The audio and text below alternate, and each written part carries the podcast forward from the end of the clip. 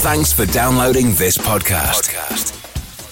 It's for personal use only and must not be rebroadcast, reproduced, or used in any form without permission. Tell your friends they can get their own copy by searching iTunes for Radio Le Mans or visiting radiolemans.com. show, Midweek Motorsport. News, features, special guests, and analysis from the experts. Formula One, sports car and endurance racing, rallying, touring cars and bikes. If it has wheels and an engine, and they keep score, it's on Midweek Motorsport.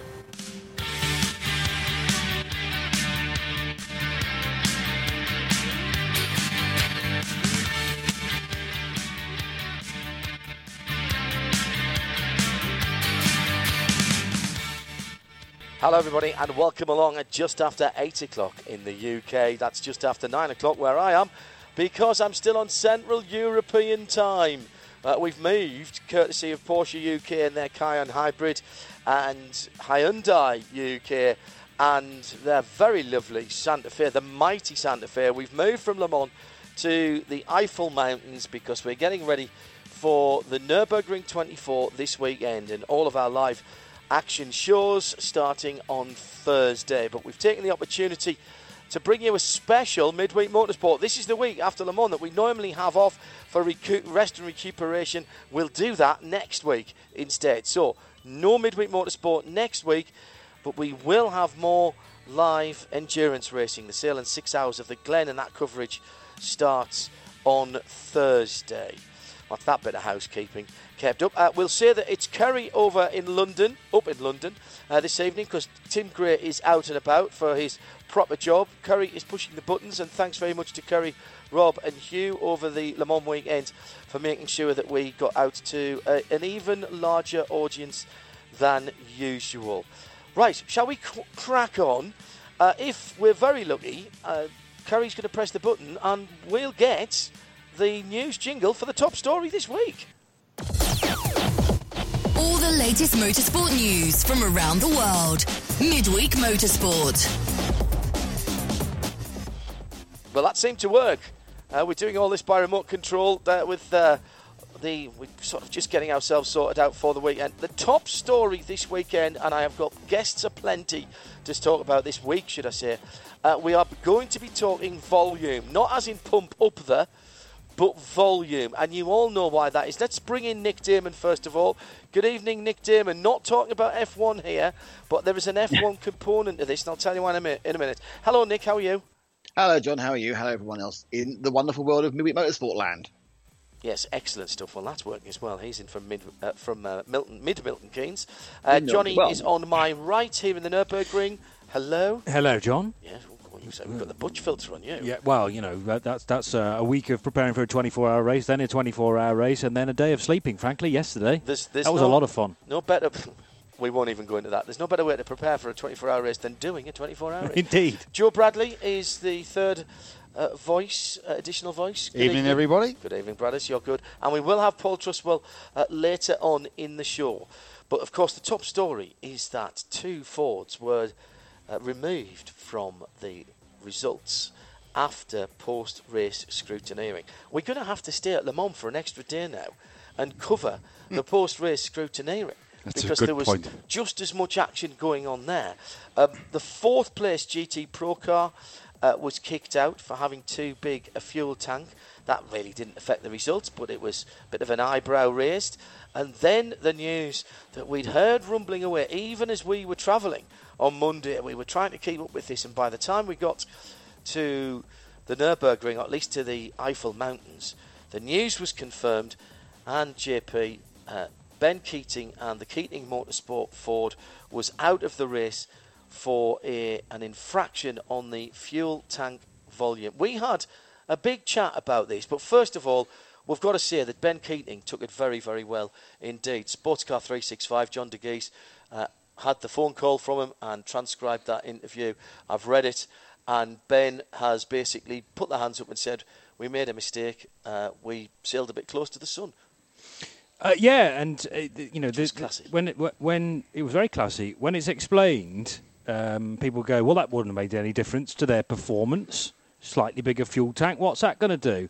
So you invert that in my mind and think, well, what's it going to do if you just take a few literage off then to make sure you're the safe side of the line? And I think he was quoted as saying, if we got the chance to do this year's race again, we would take half a litre out of the tank to make it 95 and a half, and we would ensure as well that the fuel flow through the restrictor when you're filling the car up was just a little bit more than 45 seconds to to, to, to Yeah. fill the fuel the full tank, and yeah. that's what that's what they do. The, the, the scrutineers um, take an empty tank and they put the nozzle on and they fill it from absolutely nothing to it brimmed and they time it. And if it takes quicker than 45 seconds, then it's an illegal restrictor.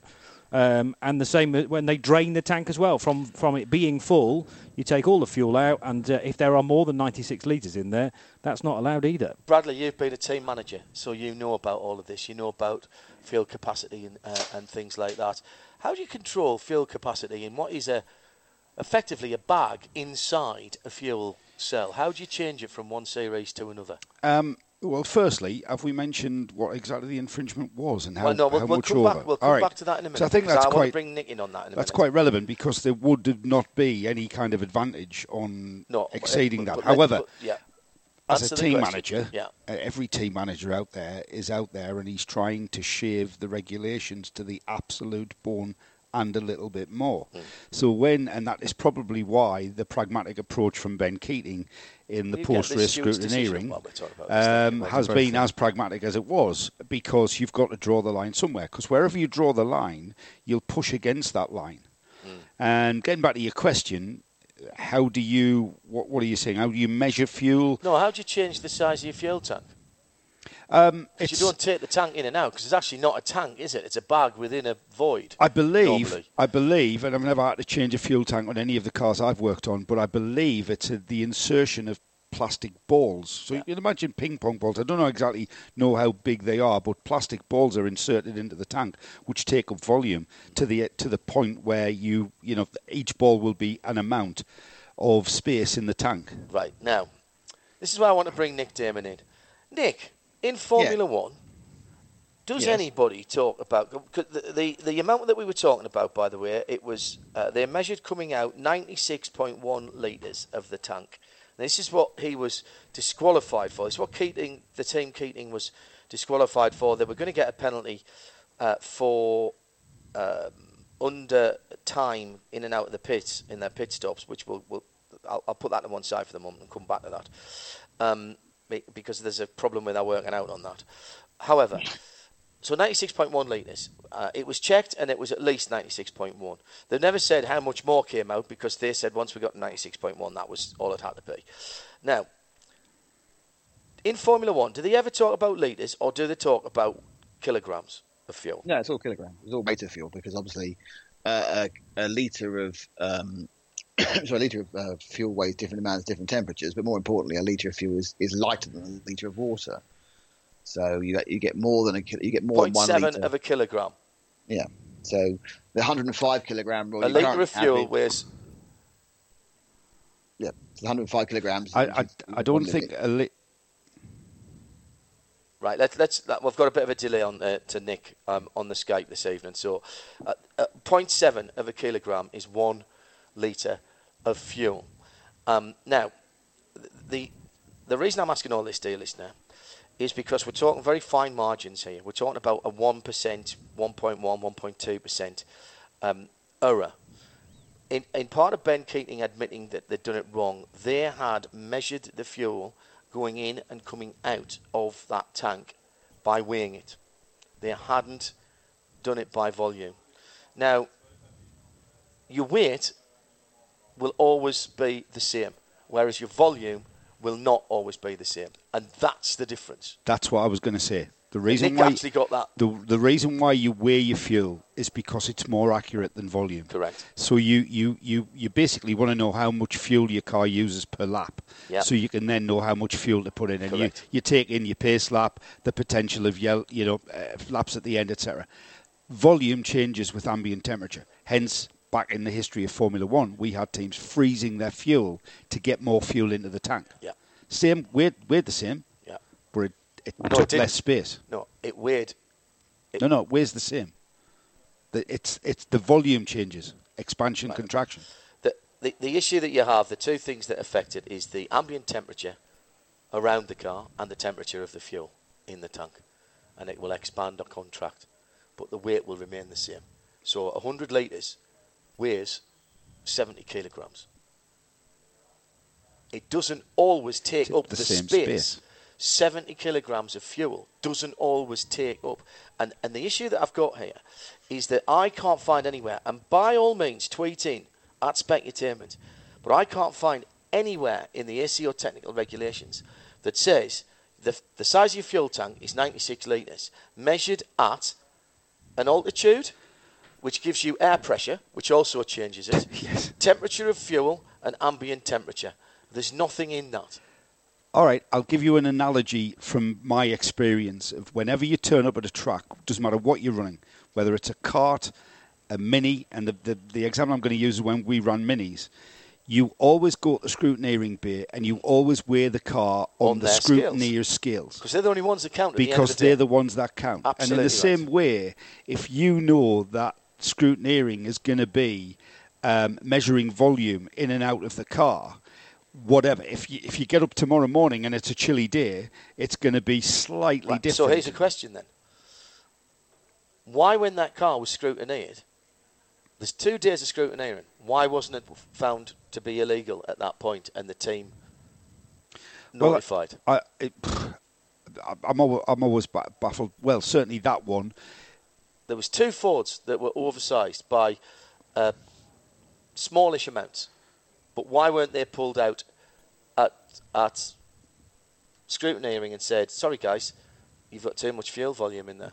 Uh, he's a one, just pure theory and speculation. It was absolutely scorching on scrutineering day. It's a bit overcast and a bit chilly on Monday morning. No, it wasn't. It was 27 degrees.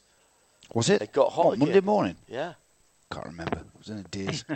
so, th- but that's what we're talking about here. We're talking about the difference in ambient temperature. I know. But you Um, also you're not measuring the amount of fuel. You're measuring the size of the tank. Now, I don't think the tank is going to change size at all. You you just said it's a bag. That doesn't change size according to temperature, You can does it? It one might thing not- you can't Can you use a might- different material? Can you use?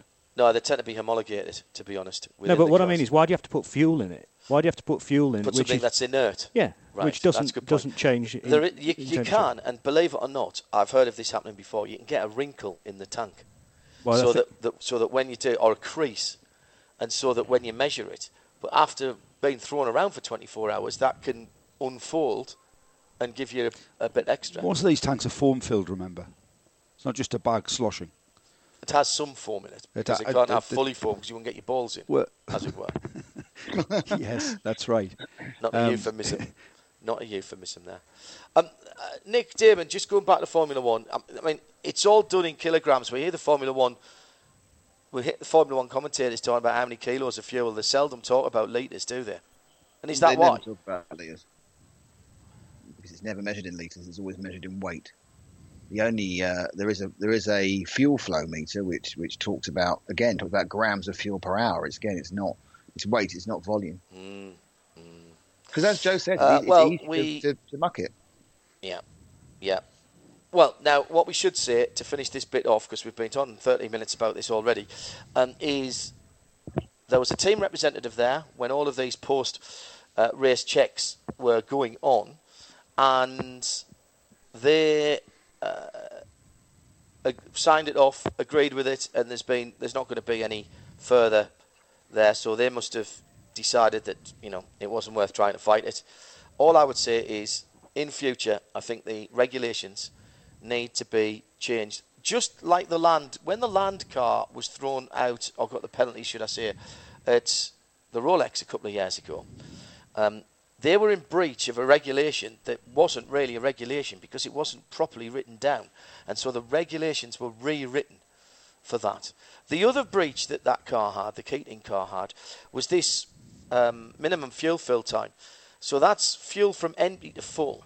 And the penalty that was applied for that, which would have affected the results, by the way, um, was to multiply the amount of time that they were short on a full fill by the amount of times they came into the pit, pit to give an amount of time that they gained, and then the penalty is four times that. Now, my issue with that is you don't fill full every time you're in, and indeed, I'm pretty certain that that car came in for a nose change as mandated by the ACO, which wasn't a fuel stop at all. So well, there was also the spinning of the wheels when the car. Was. Oh, so was it had a drive-through as well. So, of course, and, well done. And uh, Riley admitted, did, did he not on air? He said, "We spun the wheels, we take the penalty," and Yeah. the penalty was it was either drive-through or stop go. It so- was just, it was it was just a drive-through stop. So, so one of those yeah. pit lane visits wasn't even a service. You know, Correct. you're just driving past the team and waving at them. However, that actually is, is as naught compared to the the other stuff. Um, look, Ben Keating knows what they did. They ran a great race. They were very crafty the way they did what they did in the early running. They made sure that uh, Ben got up to speed in that car. He hadn't had a huge amount of time. He drove that car brilliantly. Mm. I thought Ben Keating. I, I thought I was really impressed with these stints. We, I mean, no disrespect to him, he's no slouch, but we did expect the car not to be as competitive, let's say, lap time wise, when Ben got in the car. and However, we were- at the end. well, I mean, you, he's up He against dr- Jeroen Bleekemolen. But but Bleekemolen at the end drove away from Bergmeister. Hmm. It was. Yeah. 3.8 seconds at one stage, and they drove away. But but Ben's times weren't weren't no, far Ben's off Bleekemolen's, and that's quite a thing. I hope they'll be back. That was a lot of money that he I spent. hope he's not dissuaded by that. No, no, indeed. Uh, Uh, the suggestion from his quotes is absolutely not because there's a score to settle now, Absolutely. and they want to win that race. I think the way they've behaved has been exemplary. I really do.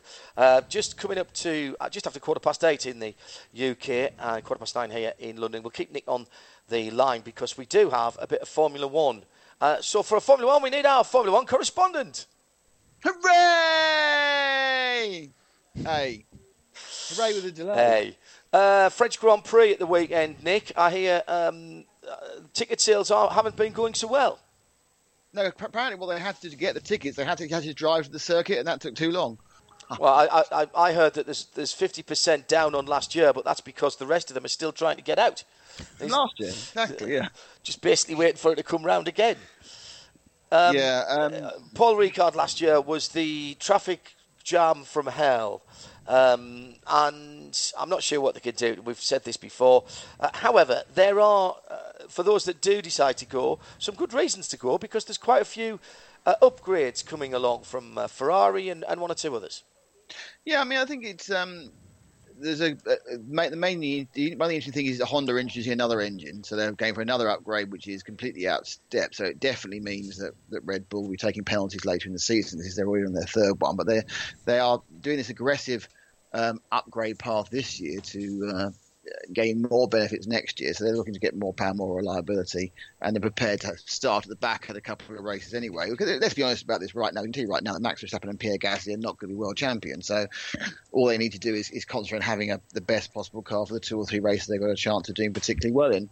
Um, Ferrari got some, some bits and bobs. Um, there's other teams brought some stuff. Renault are going to introduce effectively a complete rethinking of, of what they had before. So they're going to do a major package, which is, you know, a, a, has advantages and disadvantages. If it, if it comes at the box and works, you're a genius. If it comes at the box and doesn't work, you just like you just wasted several million dollars. Um, and of course, the big news is that, in the words of uh, well, no, no, comedian uh, Ferrari wouldn't let it lie. And uh, because, as I said last week, you can't protest a five-second penalty, uh, they've decided to ask for a judicial review. Um, so they want the penalty reviewed based on new evidence they've got, and it just falls into the situation where you kind of think, well, you can't. You know, if the FA decide to give them a sop and let them have the win back again, that's massively unfair to everyone else who was racing the last 22 laps thinking it was a five second penalty. So you actually throw your entire um, rule system into um, disarray because at that point no one knows what the heck's going on with the penalty. If you're going allowed to review and change it, um, it's supposed to be fixed. What do you do? So it's uh, it's a difficult. The FA got themselves in a difficult situation. Ferrari really should have let it go. This is this is just impetuosity now spreading from from Vettel to Binotto and the team, and and I don't know why they feel quite so hard done by because he made a mistake. You know that's what happened. Winning the race now, I don't believe is going to affect anything if they get the seven points back as far as the constructors' championship or the drivers' championship is concerned. They still won't win the drivers' championship, and they'll still come second in the constructors' championship with or without the seven points. So it's just causing theoretical potential problems or a chance to be more upset again um, when they get told no, it's not happening. So, not very. Who's the? Who, it, it, it's another Mercedes circuit. They're all Mercedes circuits. Can't see anything but another Mercedes win, can you? Or are you going to be deliberately contrary and tell me that Williams' new update uh, is going to catapult them from the back to the front of the grid? Yeah, that's definitely going to happen. There's, there's no doubt there'll be a catapult. Um, no, I think you know, yeah, Mercedes won this one last year, uh, aided by well, Hamilton won it, of course. Uh, Vettel speared off uh, Bottas on the second corner, so that kind of spoiled the other two cars' race. Um, it was an, uh, you know, it was it's one of those races where actually yeah, the, the fast cars found it very, very easy to overtake the slower cars just down the, the first half of the Mistral. So the overtaking was, was plentiful, if, if rather unspectacular. Um, it's a difficult, you know, it's a track where everyone takes liberties because there's no, it isn't, it isn't just some runoff area. The entire track's a runoff area, uh, just painted different colours. And this was one of the tracks last year where we had these thinner gauge tyres that they've got this year, and, and, and Mercedes and Hamilton won it reasonably easy. There is no reason to think that won't happen again. Um, the question really is what Bottas can do after his recent slump in form. If he can you know, come back and eat his porridge and be fantastic like all the press think he's going to be, or he'll just be like he ordinary is, like you and I think he will be, John. So it's us versus the press with Bottas. Uh, really? Yeah. Uh, where are we with the 2021 regulations? Uh, There's been a bit of a In delay. What's going on? In the ether. Because they can't. There's, too much to agree at one time, and they and they and they, you know and they, they can't. If you if you turn around to ten And the problem is, is it not that the, the problem is, is it not that nothing's agreed till everything's agreed? Yeah, and, and if you turn around to them and ask them, you know, do we want, you know, what what what blend of coffee do we want? They couldn't agree on that. So how are they going to agree about a complete set of, you know, new regulations, sporting regulations, Concord agreements, everything else? And they're pushing it back to October. So they're theoretically only giving the teams uh, 14 and 15 months to bring out completely new cars. Which appears apparently now is the FIA's trend, isn't it? They love doing that. That's how They give you This 15 months for a new set of regulations. Um, obviously, uh, my guess is that there is an outline set of regulations that has already been agreed for a lot of the car parts, and, and therefore everyone's beavering away in the background, knowing pretty much what's going to happen. But there's obviously sporting regulations and obviously commercial um, regulations, which are waiting to get signed off or be agreed, and that's what's delaying everything. But it's getting a bit silly. Um, yeah, the, f- they're actually the first What are we part. what are we expecting the differences to be? Sorry, What? Nick, bit of delay. What are we expecting the the the new bits to be in terms of the cars and the sporting regulations? Are we going to get it in inch rims? Yep, yep. They've been. Uh, they- are already going to be on F2 cars next year. So F2 is going to trial the 18-inch rims. So, so you know, finally, finally, F1 moves into the 90s, um, and um, uh, they are going to. Yeah, the idea is it's all it's all theory, theory, theory. But the idea is that they're going to move to a much more undercar developed aerodynamic solution. So you know, elements of ground effect to take away the over the car stuff that gets obviously much more disturbed by following uh, traffic, so they can make it easy to overtake. Um, the and a, and a whole raft of car features that will make them, you know, more exciting to look at and noisier and everything else. The engines will be the same. They're going to carry over these engines, which was the original plan not to do. Um, and they will, yeah, the, the, the, perhaps the biggest question is what's going to happen with the money, um, because there is supposed to be a agreed uh, budgetary cap of 175 million dollars. Um, do you remember what Ha, ha, um. Max? Do you remember what Max's budget cap was going to be in 2010, which never happened? 50 million. 40 million, and now they're agreeing on 50? 100. 40, it was- okay. Now they're agreeing on 175 million theoretically, and that's without marketing, without driver salaries and everything else. So, or engine co- engine development costs. So, Mercedes Brixworth is not covered by this. Um, and then the question is, are, are Ferrari going to get all their special treatment? Are they going to get their, you know, we're Ferrari money? Are they going to get a bigger slice of the pie? And that, that, that, I think, is much more up for grabs about how that links into the Concord Agreement about the, the, you know, the, the classic team money, the rewards for actually turning out, the rewards for being in the top 10, because that's, that can be completely sorted out. Mm. So it's, it's really odd that you know that is up in the air, and that's you know everyone knows it's it, it, you know effectively Formula One is just a way of spending large amounts of money.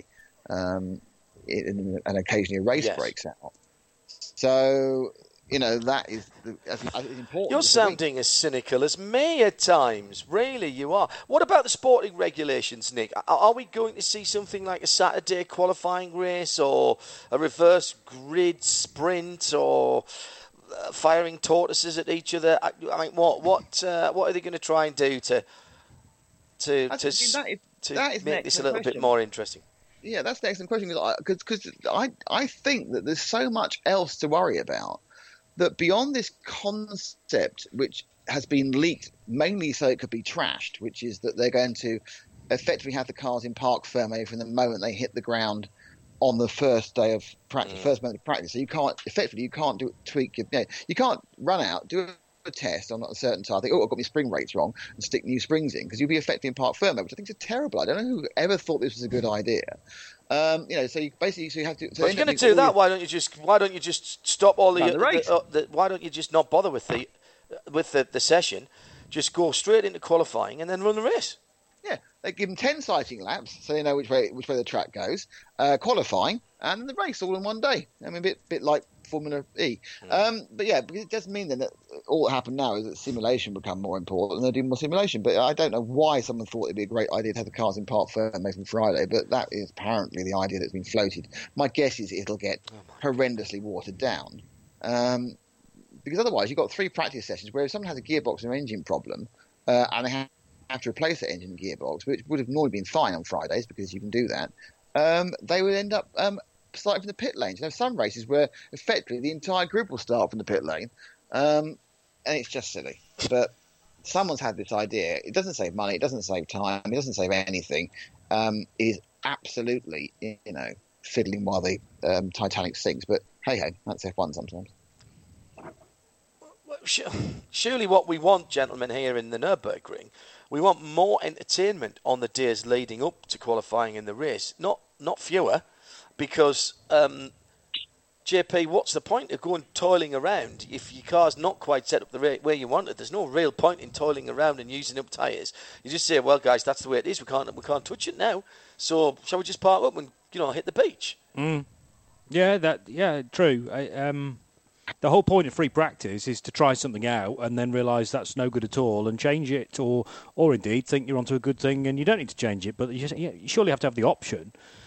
Otherwise, yeah, it's just wasted time, just wasted fuel and tyres. I agree. I don't get that at all. And, I mean, I suppose you could test other drivers. That's the that's one thing you could do. Well, the majority of setup work's done on simulators these days. When they get to the track, the only thing they're really tweaking is things like aero for wind changes and mm. stuff, and the actual, you know, the, the old style cambers, casters, dampers, even to a point, are all done on the sim these days. So when they do get to the track, there's very little tweaking goes on of of things in So- that, of that ilk. So could you, in theory, do all your work, your testing and practice on a sim, and literally turn up at a track and go into qualifying and then the race? They're pretty much doing that now.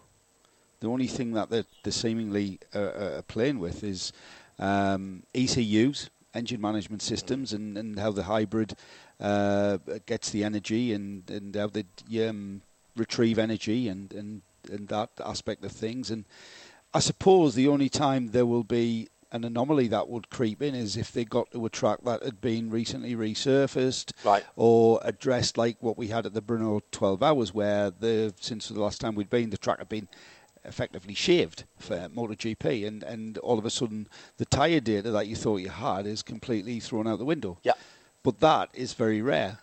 Um, why would you need a race engineer at the time? You might as well just be, you, you, you know, if you're not allowed to touch the car, They might be. They might as well be sitting just watching the, the data come in. Every, everything's going to be done on it. Even more is going to be done on a sim. That's going to up the cost with sim and uh, simulators and the technology of simulators. Um, it's not really F1, is it? It's not really.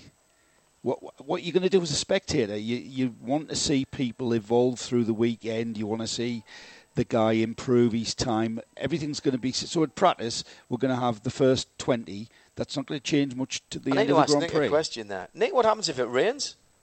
Then are you allowed Um, to touch the cars, or are they still in park Not, firmware? i- no, in parc fermé rules. So if you if you come out of qualifying, it's been dry the whole time, and it rains overnight, you you run on a full dry setup in the wet, which is why sometimes when there has been rain forecast for the Sunday and the Saturday is dry, some of the teams in the middle of the field have actually gone, have sacrificed a few slots on the grid and gone with a softer semi-dry, yeah. semi semi setup and and hope to reap the benefits people at the front can never take the risk that the rain won't happen.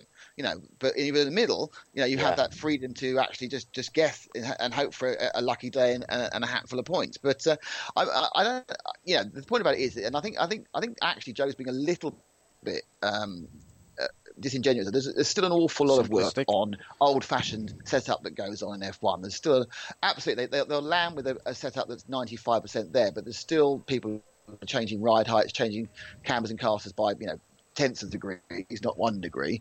And they'll also be looking at, you know, very much at, uh, you say, aero balance right. And currently, aero balance, of course, if it was the same rules as apply to current parc fermé, the only part of the aero balance you can change is the front wing angle.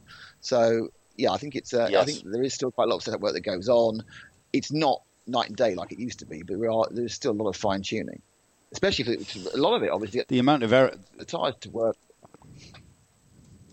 Yes, all right, we're listening. To, you're listening to Midweek Motorsport. Uh, Nick in Milton Keynes, and we are in uh, at the Nürburgring in the Aston Martin Lounge, and we're back. I said I'll tell you a bit more about where we are. We're just on half past eight here, just a little bit after that, uh, and uh, half past eight there, half past uh, nine here, of course. Uh, but I've got my UK clock in front of me. Um, we are back in the TUV Tower, or the Rhineland Tower as it's called now, which is actually where we first started broadcasting from with Aston Martin. We moved for the last few years down to their um, driver's lounge and hospitality lounge right at, on top uh, of the pit exit and uh, could see up down the pit lane. Where we are now in the big tower, stop shuffling around, Nick, um, is uh, we can actually see the cars coming down the Döttinger and onto the start finish line in the Grand Prix. And if I lean back a little bit, I can just see the cut through going on to the Nordschleife as well. Uh, we're looking down at the petrol station um, on the back of the, the paddock here. The Hyundai unit is just off to our left as well. And uh, it's still very, very busy, even at this time of the evening. Uh, so, Midweek Motorsport live from the Nürburgring ring with uh, Hindhaugh, Palmer, Bradley, and later on Paul Truswell. Nick Daman is, is, back at home. And, and, Nick, we'll stay with you, and then we can let you go and do other things this evening uh, when we, we go back onto the rest of the sports car news uh, and go back a little bit looking at Le Mans. Um, MotoGP at the weekend, and I'll, I'll, I'll, tell you the only reason I know there was MotoGP at the weekend is because I passed all the trucks coming up the road. So I, I don't know where they're going to, um, but they were heading up north through France. So yeah. had there been a Barcelona at the weekend? They have been at the Catalonian Grand Prix because remember, you know, there are 1.7 million um, mm. Grand Prix uh, within um, the wonderful world of uh, Spain, and they are driving up to Assen because the next Grand Prix is the Dutch Grand Prix. They've got plenty of time to do it though. It's not it's not this weekend. It's next weekend. Um, yes, the the Dutch, the, the ah. Catalonia Grand Prix uh, was decided on turn ten of lap one. Uh, which is at the end of the short ah. straight where the first bit of DRS is, as you know, the F1 circuit. Uh, when Jorge Lorenzo uh, decided to, from from once having qualified for decided to um, what, what can describe as have a complete brain episode and locked his front wheel, dropped the bike, and in dropping the bike, he managed to collect Andrea Dovizioso, Maverick Vinales, and then to cap it off, Valentino Rossi as well, and take them all out. Just went straight Oops. through the, the, the and, and, unfortunately, what that meant was a certain M. Marquez uh, then had a quite sizable lead, and everyone who was going to catch him up wasn't there anymore. So uh, Mark One extended his lead to I think 37 points now. I think it is. So he is a massively uh, uh, uh lumberhead, and uh, yeah. So that was that was the story of the race. The story of the qualifying is that uh, um, Mr. Quantarano, who I must learn how to pronounce his name, uh, from which country he, he got a pole. He got a pole. He was his first pole and he also finished second. Wow. Uh, Dino Petrucci was third, Rins was fourth, Miller was fifth. But the basic thing is that we are now at the point where Marquez doesn't actually even need to win races anymore. He can just, just stroke it home because he's got that big cushion. So it's a bit unfortunate. It wasn't it wasn't his fault. He was he was just, just trolling around at the front, and then just a Lorenzo who apparently has decided to effectively ruin his legacy by being dreadful and now careless. Um, Quartararo, the Frenchman, the young Frenchman, I think he's an absolute superstar in the making. I really do. do. Got that Yamaha onto pole position. Got within 2.6 seconds of Marquez on the Repsol Honda at the end. All right, I know Marquez was easing off at the end, but still a fabulous ride um, from the young Frenchman. And I, and I think he's got to get a factory ride. He has got to be on the lists, hasn't he? Uh, he's done. Uh, this is. I think this is still only his first season in MotoGP, yeah, yeah, isn't it? Yeah. Yes, it is. Yeah. Um, yeah, I think he's a great rider. I mean, I mean, uh, I passed the, the. Go on. Sorry. No, the question really is whether you know with with Yamaha in, in the doldrums, uh, where do you, where, you know, does he does he take Vinales' seat? I still think Vinales is signed for next year as well. We know that um, uh, Rossi's signed for next year. Um, so do they just give him a works bike but let it run it by somebody else? You know, so that's the question. But um, uh, yeah, they, it's, it's, it's, it's, disappointing. I think that Marquez is, is, is, a, is a fabulous, fabulous, fabulous, fabulous rider, but he really is being handed these championships over the last couple of years. Well, he'd be able to go on holiday over the summer again. I, I passed the um, the um, Valentino Rossi team um, transporter and a couple of others heading up the uh, heading up the motorway, and uh, they were all driving in convoy, obviously. Um, so that was the that was the only reason I knew that there'd, been a Grand Prix at the weekend because we'd been rather busy. Elsewhere, uh, but we'll pick up on that in a well, actually. Where did you say they were next? Assen. So whose track is that? Because we haven't got a show next week, so um, we won't be able to preview that. So uh, whose whose track is Assen? Does that belong to Honda or Ducati, or no, has Suzuki got a look in? No, it's the won which often throws up the uh, the wild result of the season. You know, Silly the Jack results. Miller one there a few years ago. I mean, it does happily being on the north, so you often have a bit of rain. It's got some wind. It's a track that doesn't really favour or unfavour anybody, but it does seem to be a rider's circuit. So it often does. This is the one where you will often get an interesting result. I think historically Ross has done very very well there, but then historically he's done very very well everywhere. Seems reasonable. Uh, right, thank you very much indeed, Nick Daman. And uh, as I said, no show next week, so it'll be at least a couple of weeks before we speak to Nick again. And uh, we'll say for the moment at least, thank you, Nick, and good night. Night, chaps. So that leaves us here uh, with Kerry up in London uh, and the boys here hello. at the Nürburgring. Hello, yes. Hello. And we'll go back to uh, sports car racing in a moment, but I suppose we should have a bit of a chat about here. Now, the issue is that even though we've spent most of the day here today before coming on air, um, there isn't, Johnny, really a definitive entry list, and there probably won't be until, what, for Thursday, Friday? Um, well, it depends how much you rely on uh, on certain websites at this point of the week, but um, I think it's going to be roughly 34 SP9 cars, which Right. is a cracking entry. And uh, Paul Truswell and I were talking earlier on um, when we got to the track that there is a a change of how the top 30 qualifying is going to uh, work as well, i.e., uh, because it's so difficult to follow when you're uh, in the qualifying session. Bear in mind there are there are pre-qualified cars already from two of the VLN races. There are well two the two VLN races that have already happened. There's also some cars that have qualified from the N24 qualifying race too. And then the last few that uh, go into what used to be known as top 30 qualifying are decided qualifying in the event, but they're going to do some sort of balance of performance method of getting these Right. last few cars in. Uh, you know how tricky it is, even in previous years when we've been trying to work out right is that car already in from the from the races we've already had or not.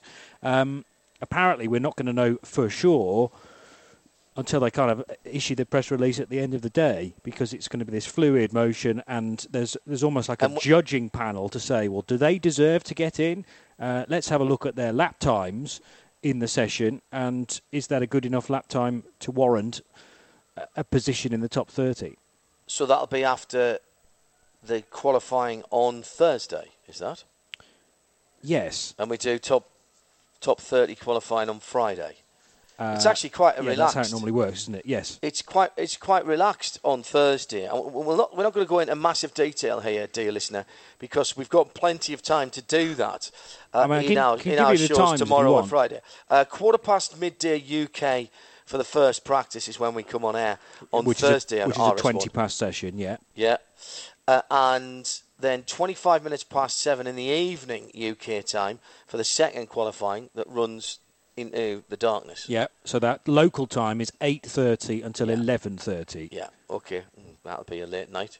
Mm-hmm. But we're not keeping our neighbours up there. So that's the first. That, that's the first qualifying session. Yeah. Second qualifying session for the 24-hour cars is Friday. Friday. And I've got that as uh, we're coming on at 10 minutes before 2 in the afternoon UK time. Yeah, uh, it's actually a fi- it's a five-two start, Interesting. and, And, then it goes through till quarter two. Not, not the next hour, but the next Yes. hour after that. And then we've got 10 to 6 in the evening, uh, UK time, on Friday, June the 21st. This is. Yep. That's N24 qual. Now, presumably that's the top 30 shootout. Well, not necessarily, because there may be a few more than 30. They, the 30 bit of it's been dropped from the title now. It's just top qualifying. We may have 31 cars in it. We may have 32 cars in it, but it's not a 30 limit anymore. Might we have 25 cars in it? Uh, we might have fewer than 30, I believe. Um, not sure whether it's going to be as, as few as 25. It might be 29. All right. But it's all dependent on, as I say, th- there are places already reserved for the cars that have done well in the pr- previous VLN races. I don't know what happened to the one that snowed that was snowed off, of course, because we only had one lap. Best that. snowman. Best, Best snowman got through. built at the side of the road. Yeah. yeah? Longest lasting Seems snowman, fair. obviously, out in endurance Whoever race. found a carrot. Yeah. I mean, I've got gotten that one. I've got a list here of, of the cars that are already in. I'm, I don't think we necessarily need to bore you with that. How many are there? Uh, It's a good question, is whether they're uh, duplicated as well. Unfortunately, my German's not quite up to scratch, and although they do English versions of some press releases, there ain't an English version of this one yet. Well, there's 17 there. yeah, Numbers uh, 98, 101.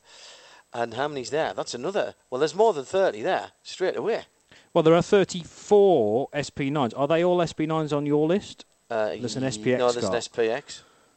And then there's another sheet of SP9s, Pro-Ams and Pros and things. But um, and there's So- an SP Pro, in fact. So the Gazoo Racing Lexus LC, car number 56, which is actually an SP Pro entry, uh, that's also on the list and perhaps eligible. But as I say, you've got in previous years. Let's go with two normal VLN races. You get a clump of VLN car, uh, cars that finished in the top six in VLN one.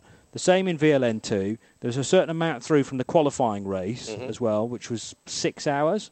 Mm-hmm. And then there are a certain amount of slots. The danger is that there are cars that they think, the officials think, should be in the top 30, and maybe there's not enough room for them. So they will evaluate the times, and there maybe actually been out a few SP7s that we've had in the top 30 in the past in favour of SP9s that really should be at the front of the grid. And then they'll, when they go into top qualifying, as it's called, that's still setting those top places, positions one, however many there are. Yeah. And do do only the top 30, if there are more than fo- fo- 30, get the blue light?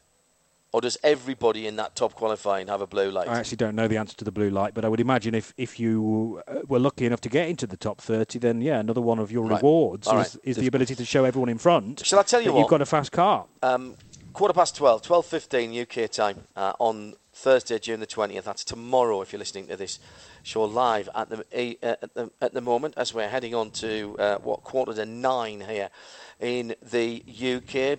Joe Bradley and uh, Johnny Palmer forming half of the team. It'll be me and Paul Truswell the other half. And are we, are we getting a bit of haven this weekend as well?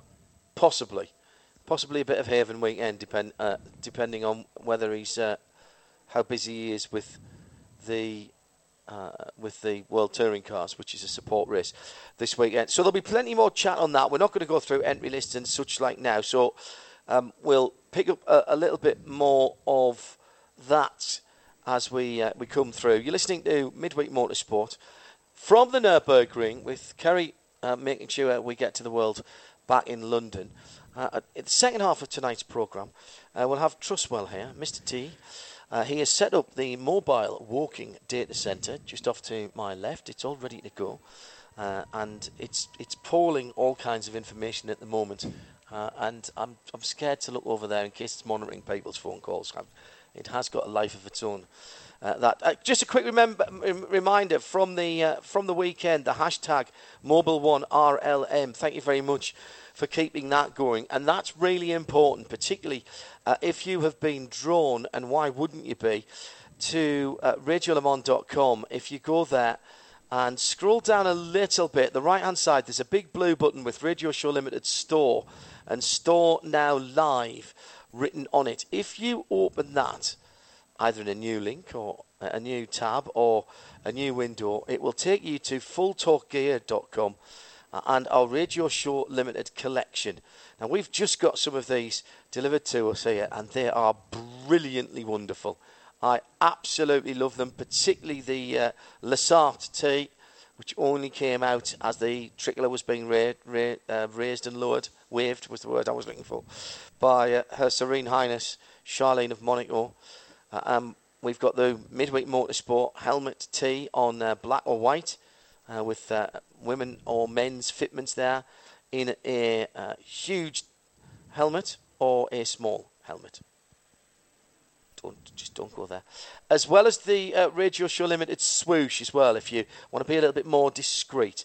And if you enter Mobil One RLM when you check out, you'll get a 10% discount. There's also some very natty Radio Show Limited mugs as well on there. Uh, and that's uh, Europe and the US. So we've got fulfillment in both sides thanks to the guys from uh, F- uh, Full Talk Gear Automotive Apparel. Uh, so that's where you want to be. Mobil One RLM for the discount there. And whilst I have your attention and you're on a bit of a bargain hunt, if you wanted to go and see the first round of the 2019 20 FIA World Endurance Championship at Silverstone, when that kicks off the new school year of racing, off that is the 30th of August, I think, to the 2nd of September, 1st of September. Uh, uh, that is at Silverstone, the home of British Motor Racing. Go to www.silverstone.co.uk and enter into that RLM30 and you'll get a whopping 30% off. Uh, and I'm told that that is for single day tickets now, as well as for uh, for weekend tickets. I've just had the nod. RLM 30 for that. So there's a couple of things that are continuing on, uh, and we still want your um, nominations, please, for the Mobil One Moment of Le Mans. Uh, it may have been at the track, it may have been, may have been away from it, uh, in text or in picture, preferably in picture, uh, and that is the hashtag uh, Mobil One RLM Memory. Mobil One RLM Memory. Um, I'm sure this, once you get in, you'll see that. We've got some fantastic Porsche and Mobil One uh, goodies for you there. Um, we've got about 10, 12 minutes before we do the still to come, and I want to get Paul in after still to come, guys. So we, before we talk about uh, the raw data that Paul was crunching in the back of the Hyundai on the way here uh, on Monday, um, you've had a couple of days now, Johnny Palmer, to think about that race and reflect on that race, to dream about that race, as you have had a bit of sleep as well, thank goodness. Uh, and just looking back at it now, with a couple of days' grace behind you, mm-hmm. what what what now are you starting to see as the things that, that stuck out, and whether the same things that stuck out immediately, and when the the nerves were still raw, where we were still tired, or have things changed a little bit for you? Um, GT still needs sorting. Safety cars didn't work for me. Um, even Richard Lietz, who finished second in the race, said one of them wasn't necessary. Uh, whereas everyone that finished third and beyond, you know, further down the order said none of them were necessary, frankly, and they could have done it in a different way. Well, they were going to do it with full course shadows, weren't they? Uh, yeah, they tried that, and and then you know we started getting damage to tyre walls and and barriers, and it just wasn't possible to have cars going around at 80 k's with marshals out out on track with sledgehammers and uh, tractors. So. I like your idea of throwing the safety car and then slowly taking one in, you know, one in one lap, one in the next time, and then you've got one you long can, line of cars. I don't Johnny, understand why that can't that work. on one lap, man. It's so long, isn't it? That that lap at Le Mans, so that the safety car that gets the leader of the overall leader of the race, yeah, he is then the default number one safety car. Yeah. Yeah, but it's about neutralising the track as quickly as possible. So I get why there are three because it's going to take. oh yeah, no, know, but, but I'm saying once you've neutralised the track, you mean you can get back to green in you, one lap? as you're going back Yeah. to green, all you have to do withdraw the third safety car, Yeah. withdraw the second safety car, and let everybody close back up and restart. Now, you could say, of course, ah, but what happens if you've lost touch? That still wouldn't stop you losing touch with your class leader, and so then are you going to have a wave by? Uh, Well, the danger is, of course, safety car A. Let's suppose safety car A picks up the overall leader. There is no guarantee that the GT leader is in that train. Um, GT leader could be just not having been lapped while the rest of the GT field has been. yeah. And if you do it the way I'm going to say it, that means he doesn't just get a minute and 20 up the road, he's going to get a whole lap on the Virtually field. a whole lap. So then, you've, if you do it my way, you've got to do a wave by Yeah. Or a pass around Uh, yeah, of possibly. some description. And that just means another lap. It means another nine minutes behind the safety car. Yeah. But either you accept that, you know, my issue is that we have this conversation over and over again, and people will say, "Oh, I don't like the way it happens in the states because it takes too long." But what they're trying to do in the states is mitigate the effect on the other classes, Yeah. and that's why it takes longer. Which is why full course yellows, of course, that's the proper way to do it. Don't have safety cars at all. Have code 80s. Maybe you have code 80s and slow zones as well within the 80s where you go down to 40.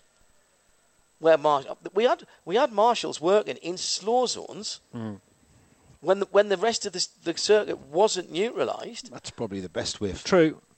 I mean, you think about how a race like uh, uh, here, the Nürburgring runs. You know, there are there are intervention vehicles out on track, and all they do is they, they use code, use code 60s now, which you know Creventic invented. Uh, mm, yeah, they, developed it, I think. Uh, Dutch Okay. supercars had Dutch it for a little uh, while. You're right. To I. I was never sure whether Creventic looked after Dutch, supercars at those, in those years. Hmm. Anyway, it has come from the Netherlands, I think it's fair to say, originally. Um, and it's now very much in action here. And you, you are overtaking lorries, effectively, Hmm. on a very narrow, much narrower track than Le Mans. Uh, and there can be instructions of keep left or keep right along a certain bit. They could even cone sections off, potentially, like they do here.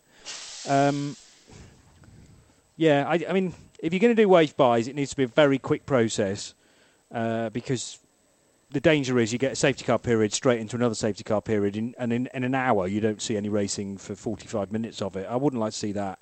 Um, is there a way of, as the safety car comes through with a jumble of GT cars, you actually make them peel off into the pit lane and form up an order at the end of the pit lane at a red light, and then they just, once the safety car trains by, just tag them on the back?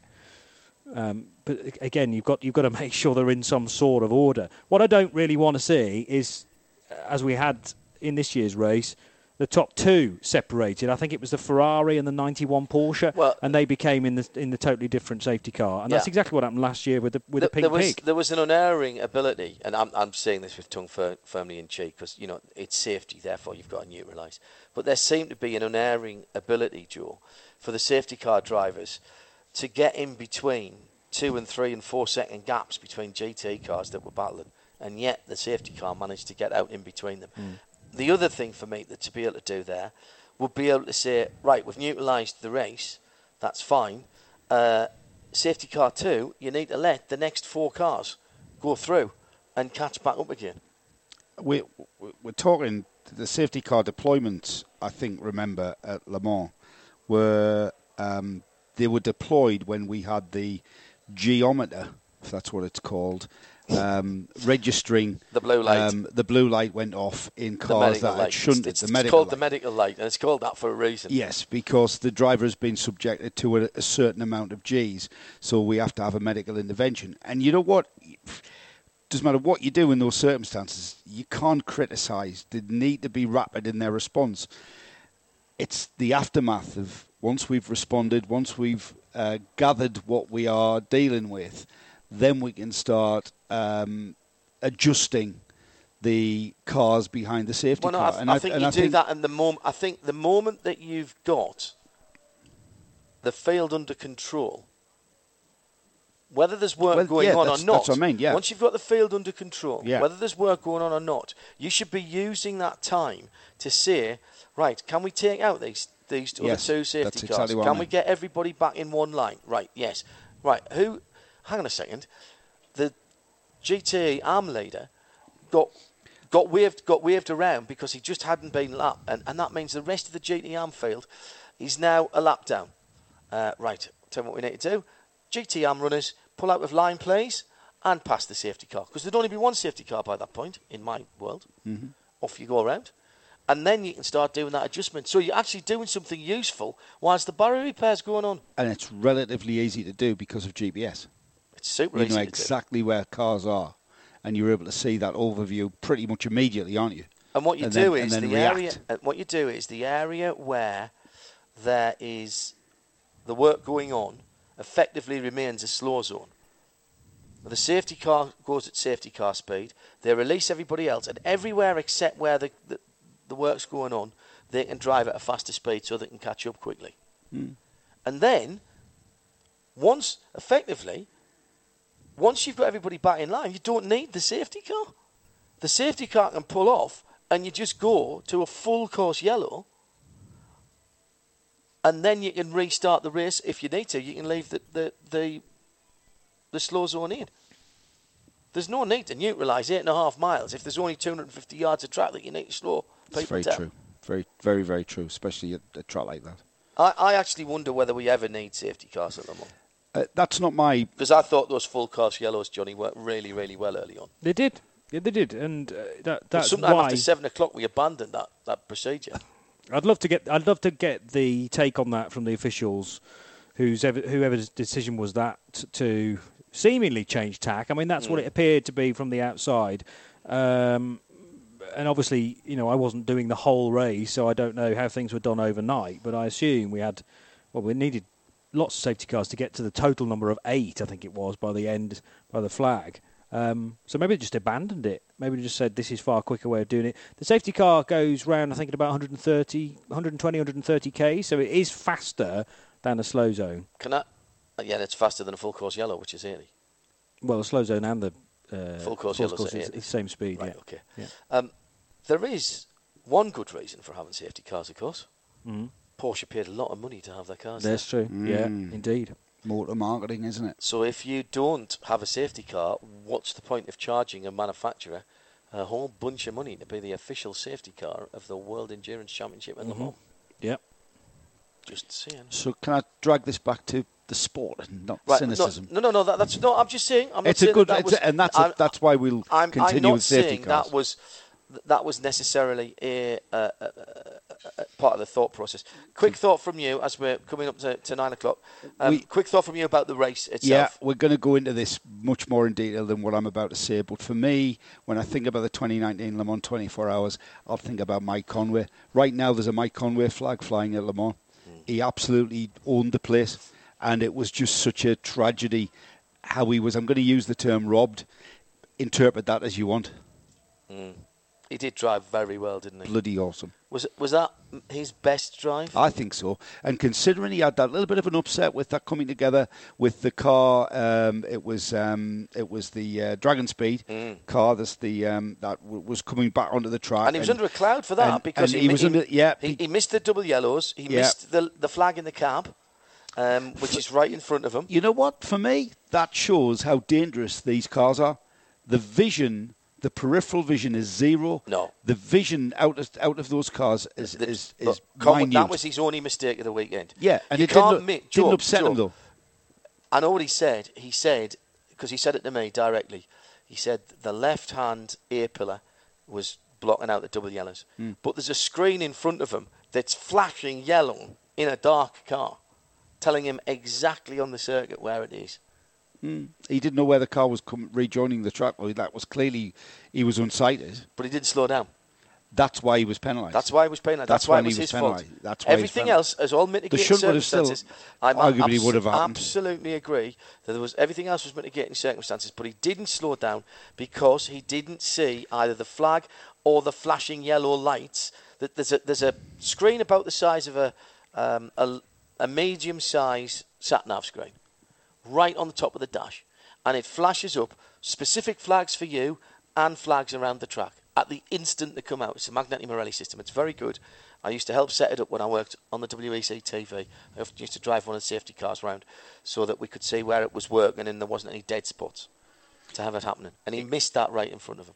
That he didn't let whatever that whatever Put that it- I'm not I, I, I didn't want to dwell on that at all because because he put it behind Mm. him very professional and he got on with the job and what a job he did and for me Mike Conway was the star of the show at the weekend absolutely awesome drive Stuart Bradley, and uh, also you just heard there from uh, Johnny Palmer. I'm John Hindhaugh, uh, and we're at the Nürburgring for a special post Le Mans event because we don't normally have this show. We normally take a week off and lie in a dark room and be rubbed down with rhubarb and halibut fat. But this week we uh, just warmed up for the Nürburgring 24 hours uh, by having the Le Mans 24 hours, and yet there's still another hour of midweek motorsport to come. Still to come on Midweek Motorsport. And is there any chance you could bring some dessert to the VO booth, please?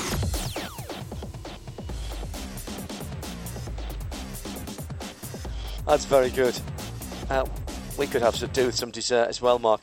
Uh, still to come on the second half of this special programme from the Nürburgring uh, with uh, our team for the N24 this weekend, all here. Uh, we'll be talking more about the Le Mans 24 hours. Uh, we'll be having a look back and crunching some numbers. And of course, talking about another 24 hour race this weekend. It's 24 hours, but it's a very different event in so many ways. That's all still to come on RS1, part of the Radio Show Limited network of channels. It's Midweek Motorsport. Hello. Midweek Motorsport. On RS1. So we move into the second hour, and Jonny Palmer has stayed with us. I have. And joining us is Paul Truswell. Good evening, Paul. Hello. Uh, how are you feeling? Ah, actually, very, very good. Um, I don't know how I'll be feeling after this 24 hours, but Yes, uh, so far, so far, yeah, one 24 hour I can do. That's fine. Uh, We have to think that in this time next year we'll have been doing it. How does it fall next year? It's Nürburgring and then Test Weekend, oh, I haven't or is it Test Weekend and then no Test? Or is it Test Weekend and then Nürburgring? Nürburgring and then Test Weekend. Okay, fine. Haven't thought about it far as that. Yeah, I, okay. I, I don't know what I'm doing in August. No, well, that, yeah, well, there's a, there's a bit of all of us like that. But you you did not spend the time idly driving up in the mighty Santa Fe from uh, Le Mans to the Eifel Mountains on Monday, and you were tippity tap. One of the great features of the Hyundai Santa Fe.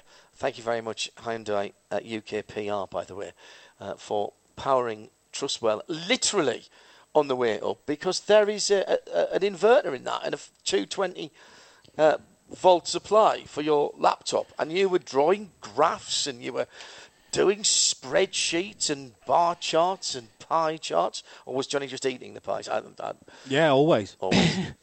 Uh, I mean, no, very mu- very nice. I mean, privacy glass in the back as well, so nobody could actually tell what I was Did doing. you have the little screens up as well, the little Uh, well, had, fold-up screens? I had to at one point because the sun was coming in, and Right. uh, and Joe refused just to turn to sort of the, the five degrees to the left that I needed him to. that was possibly because the road wasn't going that way, but you know, and I, I, I see where you're going. I did ask. Yeah. hmm uh-huh. Uh, but but you know, so um, it was a very productive uh, um, drive back, and then a very productive day yesterday, just uh, confirming all the data was correct because we had a slight glitch on the timing.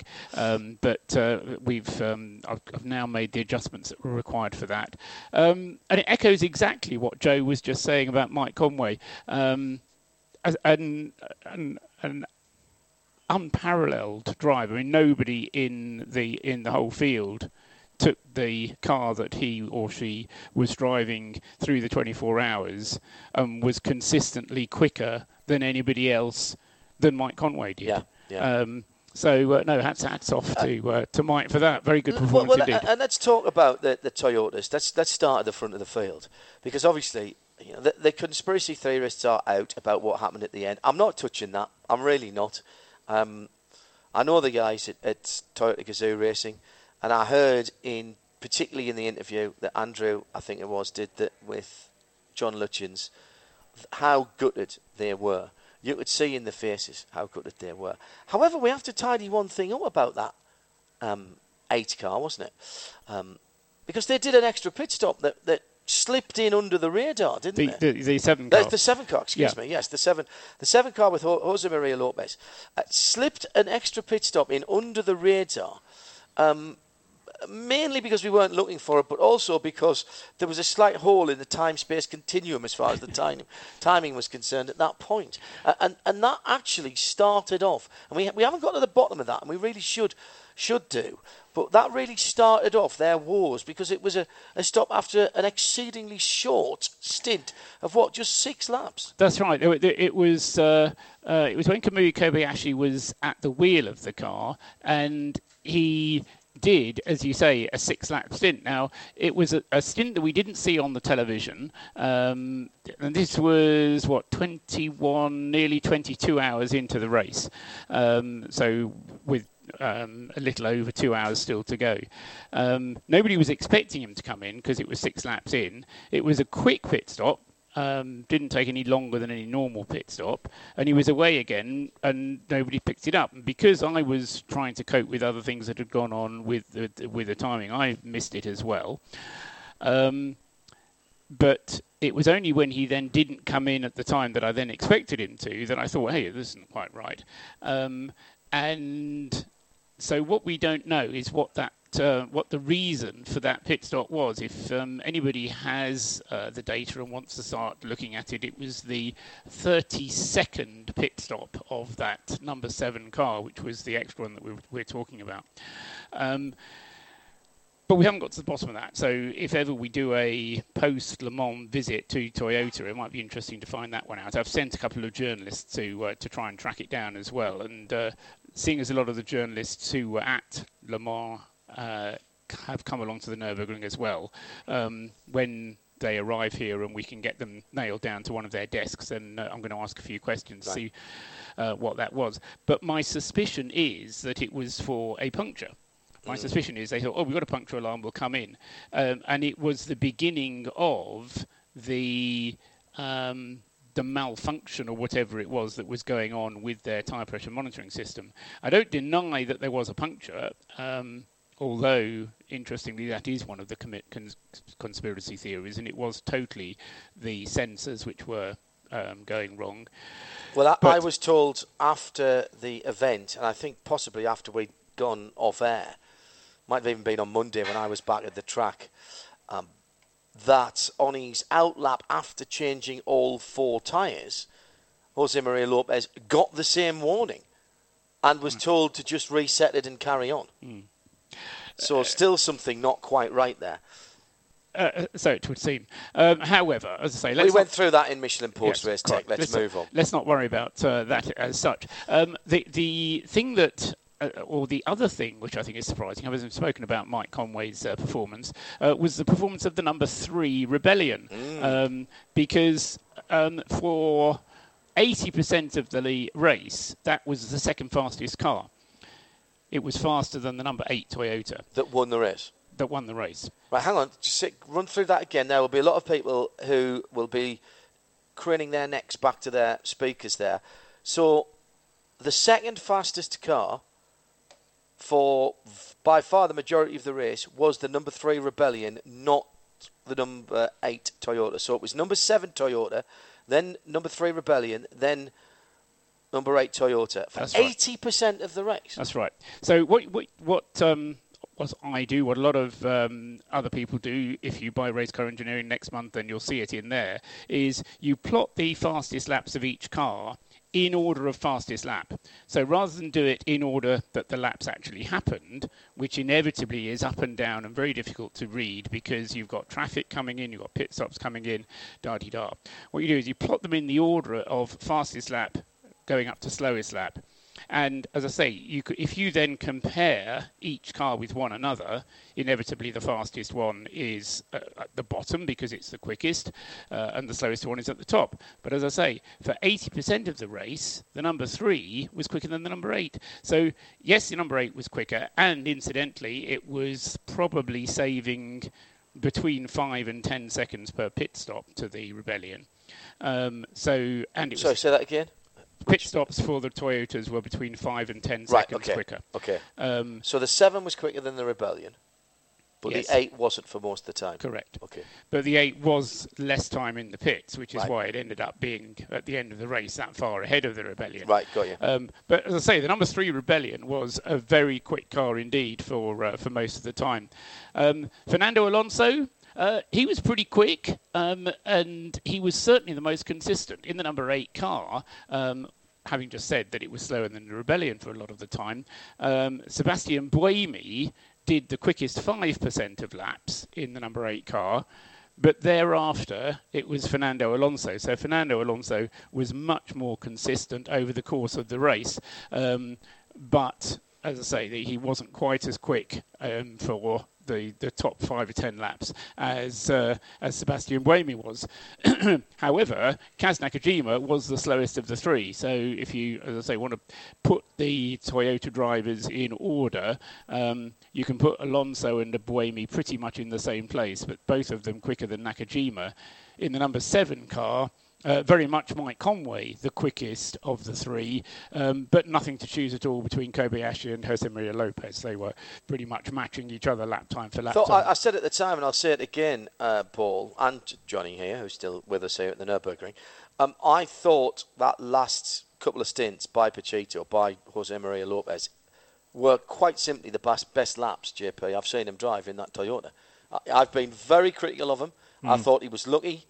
In our preview programmes, I, I've said to Shea uh, and to, to Paul, I thought he was lucky to keep his seat, particularly when you think of the people he was keeping out of it, like Ant Davidson. Um, but I, I can't fault him for those last few that, that last couple of stints. No, he was brilliant. When, when- when the heat was on and he had very little option but to just push, push, push, then we didn't see any mistakes. Um, he did complain about the handling of the car, I think, when he went off twice. Uh, one was into the gravel at Mulsanne, which was particularly costly, I remember, because all four wheels dropped into the stones and it took him a few corners then to clean those Michelin tyres up. The one at Indianapolis was less of an off. He just outbraked himself, but thankfully didn't go off into the barrier or into the gravel, I don't think. Um, but the cameras were there, of course, catching those mistakes, and people will think, well, because I thought I actually thought you were a bit harsh on him earlier on in the race, and then he went off twice when I was next on shift. So I thought, oh, okay, fair enough. Um, and then he puts everything right in that final He that can final be stint. quick. So He- He's just inconsistent. Yeah, I think that's the problem, I think. Paul Paul's lap charts will show that. Yeah, um, although um, his consistency relative to Kamui Kobayashi, um, there wasn't that much difference No, between the okay. pair of them. Okay, no. Whereas if you look at uh, Sebastian Buemi, uh, he was definitely the quicker, quickest of the three drivers in the number eight car, but he could only do it for five laps, whereas Alonso could do it for si- 50, 60 laps. I, I I know there's a split decision on um, Fernando Alonso being part of this Toyota effort for the for this long transition season, um, but I think what we have seen, Paul, is that there's no doubt that the guy can drive a car. He slotted into that team. He did he did his bit last year, including that awesome nighttime stint, and he's done it again this year. And, and the, you know he, he hasn't been carried by two by two uh, specialist sports car drivers, and he's not he's not hidden. He's done his time in the car. Absolutely, and I'll, I'll, I'll put two uh, areas where he has excelled. One is, as I've just said, e- uh, consistency of quick lap times. He can bang in the quick laps after one after another, whether he's in traffic, uh, whether the car's a bit unbalanced, whatever it is, he can bang in the quick lap times.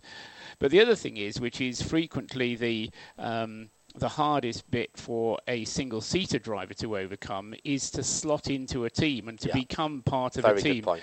And Alonso has totally become part of that Toyota team, and uh, you see the relationship that he's got with Sebastian Buemi. Yeah. Uh, and I, I mean, I, I don't watch them in their debriefs, but just from watching their body language together. well, um, I've seen them off duty and, and- spent some time with him at Sebring. Funny enough, and uh, and very much he is part of that.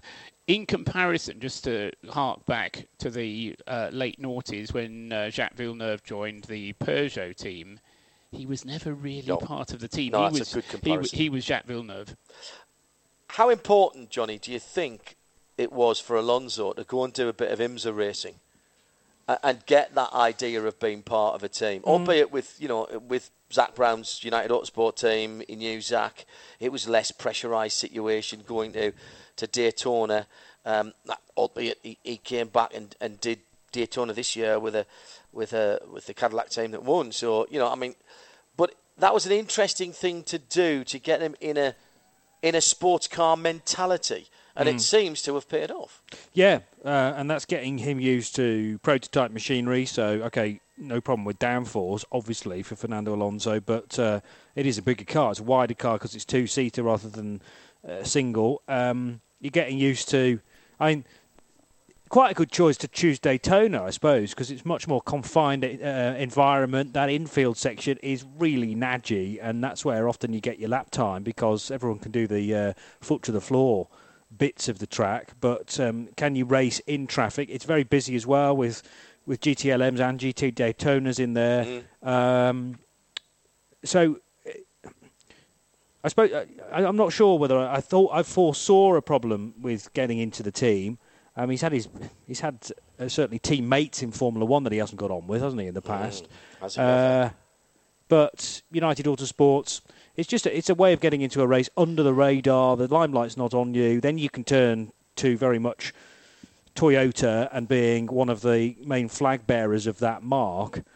Uh, and two Le Mans races. Um, well, it won't have been quite as much of a shock, and also you're getting used to driving in the dark as yeah, well, which exactly is most right. important. Uh, away from uh, LMP1, then, Paul, let's have a look at LMP2.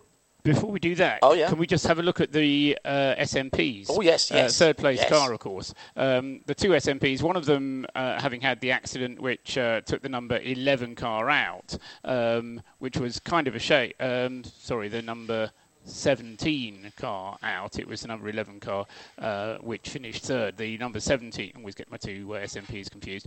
Uh, the number 17 car. Uh, it was a shame that we lost that one because uh, Egor Orudzhev uh, was in that one, and he was almost the star SMP driver.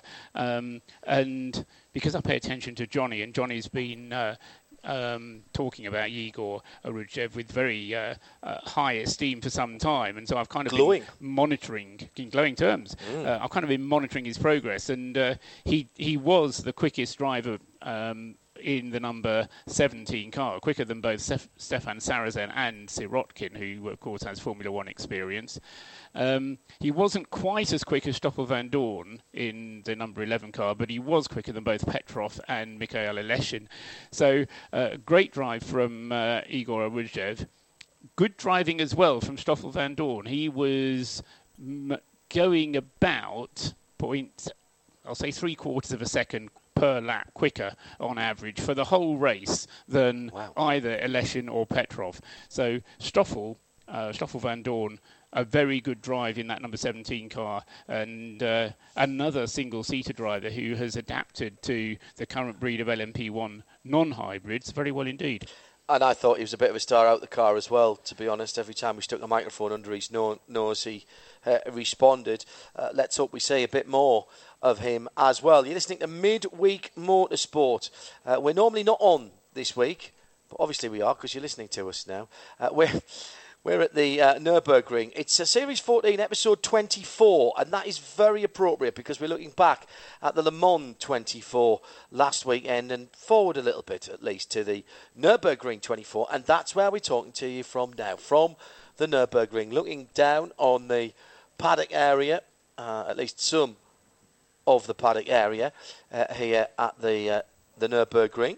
Uh, Paul Truswell and Jonny Palmer, along with Joe Bradley and me, John Hindhaugh, uh, on the show this week. Kerry Cobb is back in the UK. Right, Paul. Let's let's move on to uh, the LMP2 category. Uh, the interest here for me is with everybody using the same engine, in fact, the same drive line. The difference between the chassis it comes into stark relief uh, and also what you do with them. So the drivers can make a difference here. Um, has that shown anything interesting? Uh, has anything interesting shown up uh, on the stats with that? Uh, nothing has uh, I, I, haven't made an analysis of LMP2. I'm afraid to say. Oh, have you not? Uh, no, no, it doesn't. Uh, doesn't fall within the things that I have to be responsible for. Um, but to um, what I'll do is I'll try and do uh, ad hoc analysis as we're talking.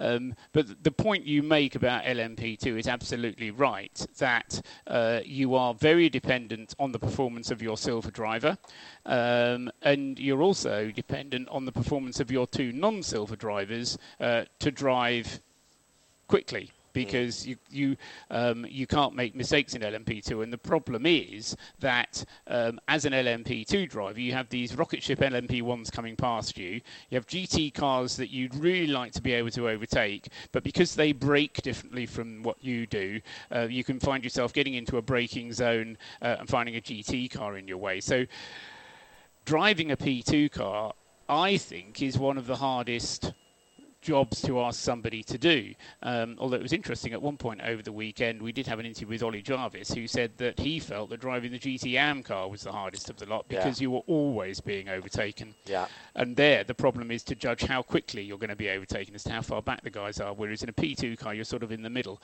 Um, but um, very much it was the story of the Oreca chassis again, the uh, that car being superior to anybody else. Um, hats off though to United Autosports. They did a very good job, and they uh, they were very happy that they finished as top non-Oreca manufactured chassis. Um, and also the other thing that uh, Richard Dean would have looked at was uh, how many Orecas were actually behind him in the results page. Um, and I, th- I think there was six Orecas or something that were behind him.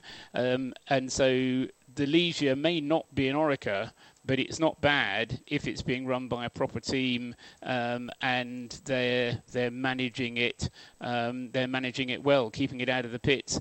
Um, you know that's that's kind of rule one, uh, making sure that you maximise your the length of your stint.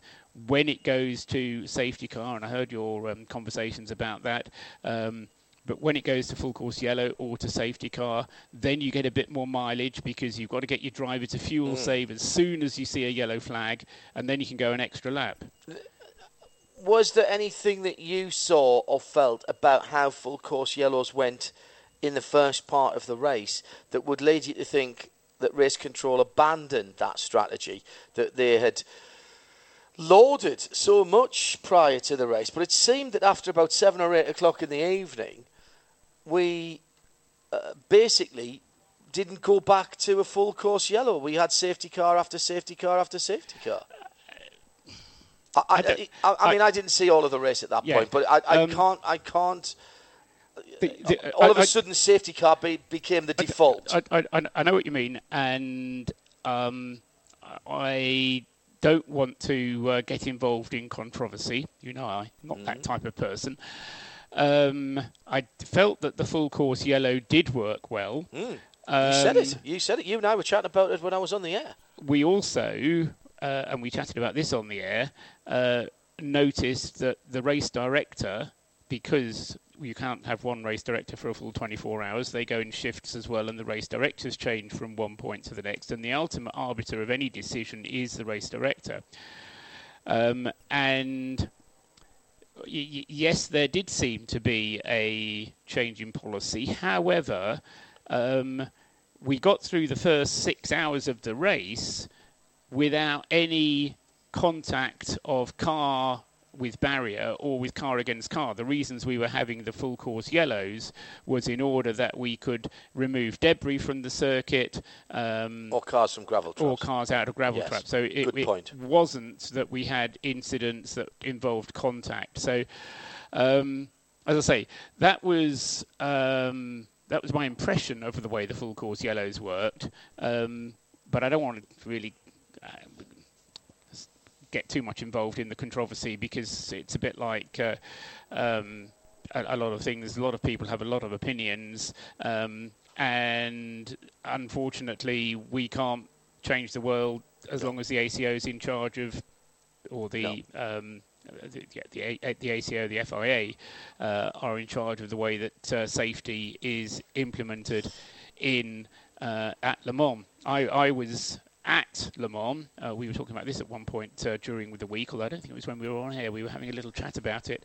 The first year that safety cars were actually used at Le Mans in 1981. Um, and they haven't been used every year since. It won't feel like it, but not quite every year since 1981. Um, but undoubtedly, when you put a safety car out there, you are changing the complexion of the race.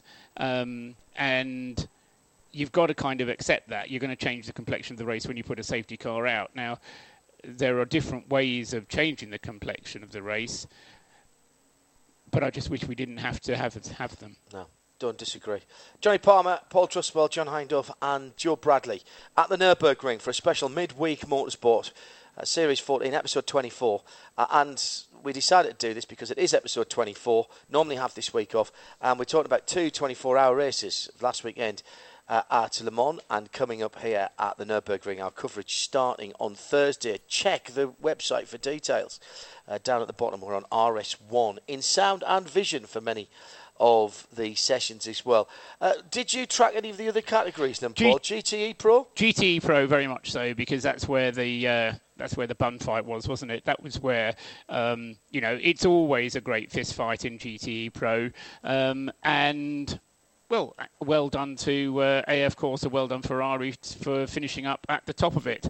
Um, needless to say, they weren't the quickest car. Um, I'll pose you a difficult question, John. What do you think? Which do you think was the quickest car in GTE Pro in terms on a of single its lap or its average? In terms of its average lap time. Uh, I would say it would be Nick Tandy's Porsche. It was. Uh, no, sorry, not not Nick Tandy's Oh. Porsche. Sorry, it was the it was the Porsche, but it was number 91 Porsche. The Nick Tandy one was the 93 car, um, but the 91 Porsche, which was Richard Lietz, Fred Makowiecki, Gimmi Bruni's car, was the quickest. Really? But second, and this is the uh, one that raises the eyebrows, was the Corvette, uh, the 63 Corvette, which Jan Magnussen, Antonio Garcia, and Mike Rockenfeller. I mean, they were right in the mix. Um, I felt they lucked in with safety cars and suddenly got themselves in a position where they were at the head of the field uh, of GTE Pro. Uh, and largely it was through, I say lucked in, it just happened to be that the safety car helped them.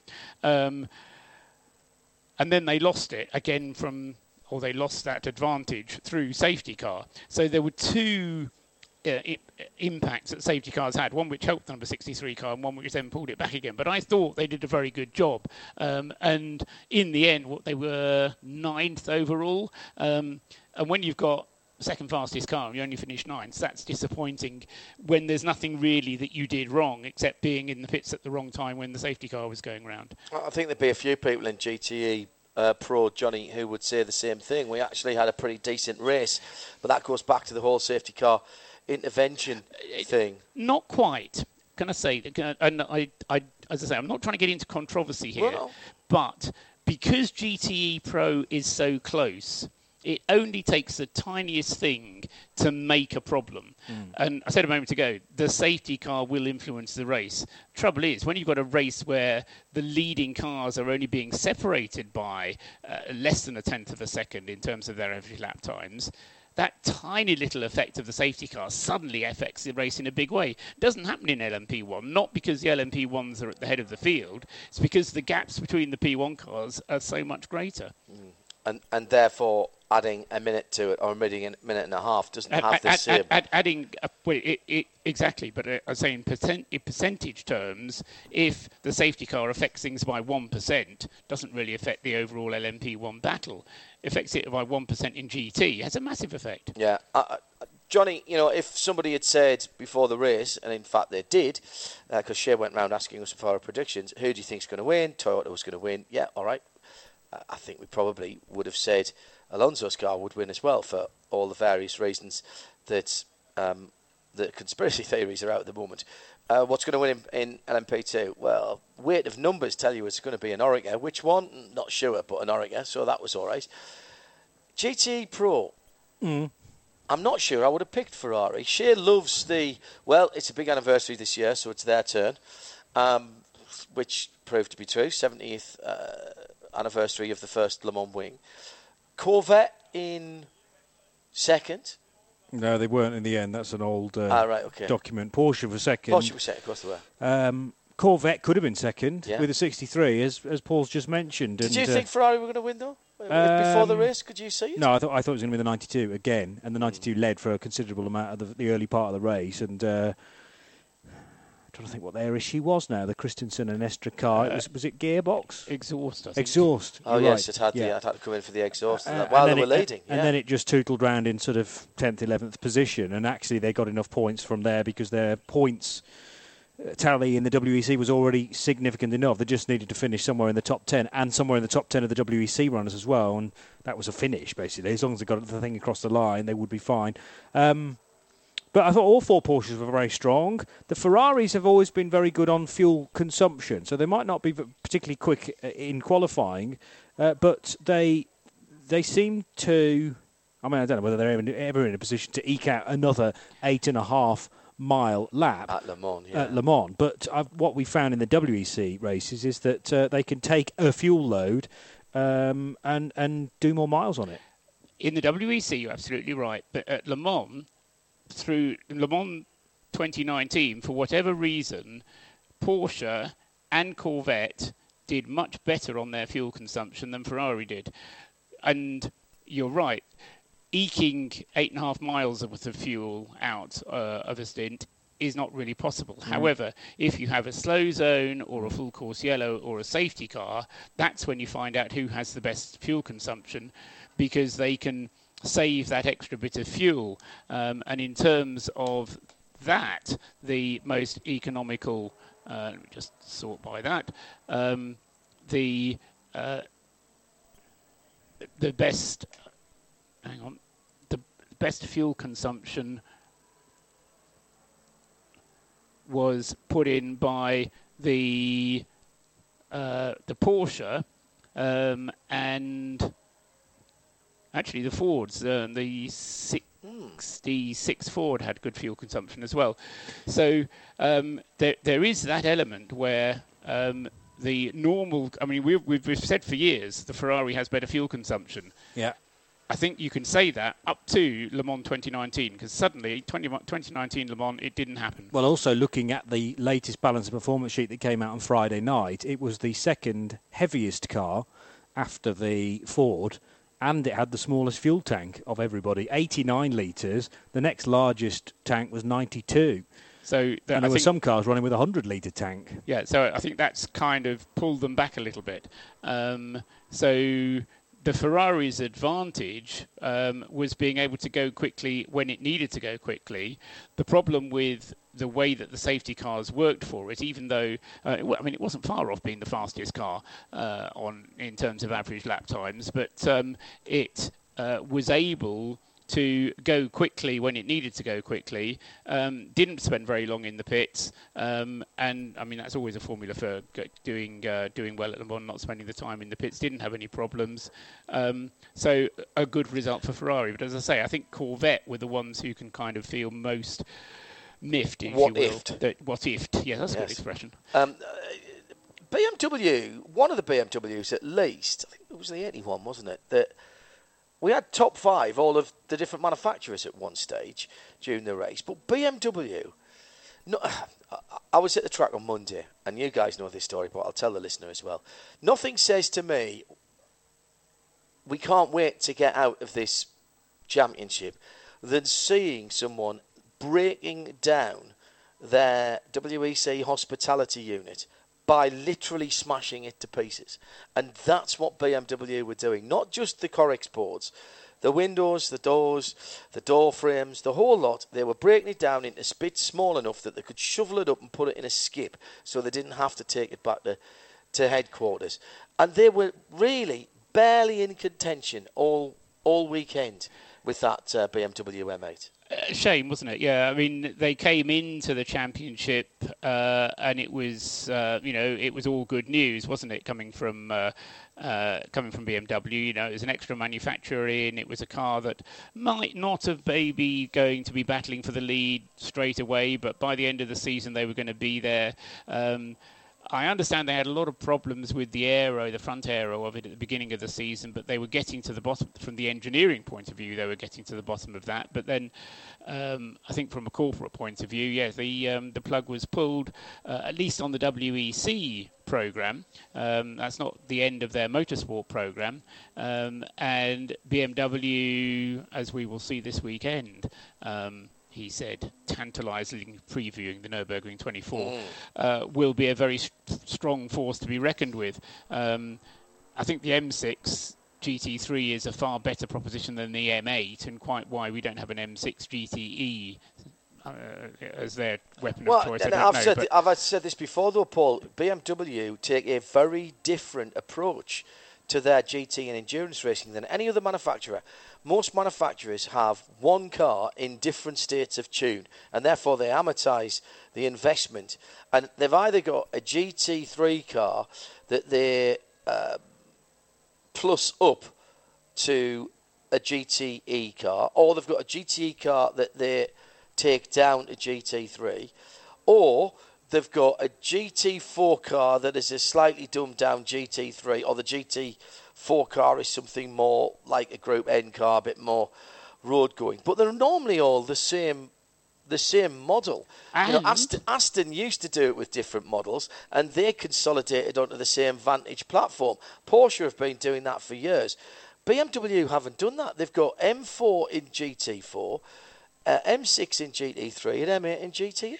And they've got the Z4, which is the best car of the lot, mm. um, which they don't race anymore. no, there's, one, the, the, there's one in the entry. The, the, is that in the in the Heritage? SP9 last generation? Uh, LG, that's right. LG hopefully, because they're, they're relaunching the Z4, aren't they? Well, it's the it's the Supra a, and the Z4 are the same platform. Yes. So the new Supra is already out. Yes. The Z4, I don't know whether the Z4 gets a hard top or whether it's a soft top only. Love that car. Anyway, um, off six.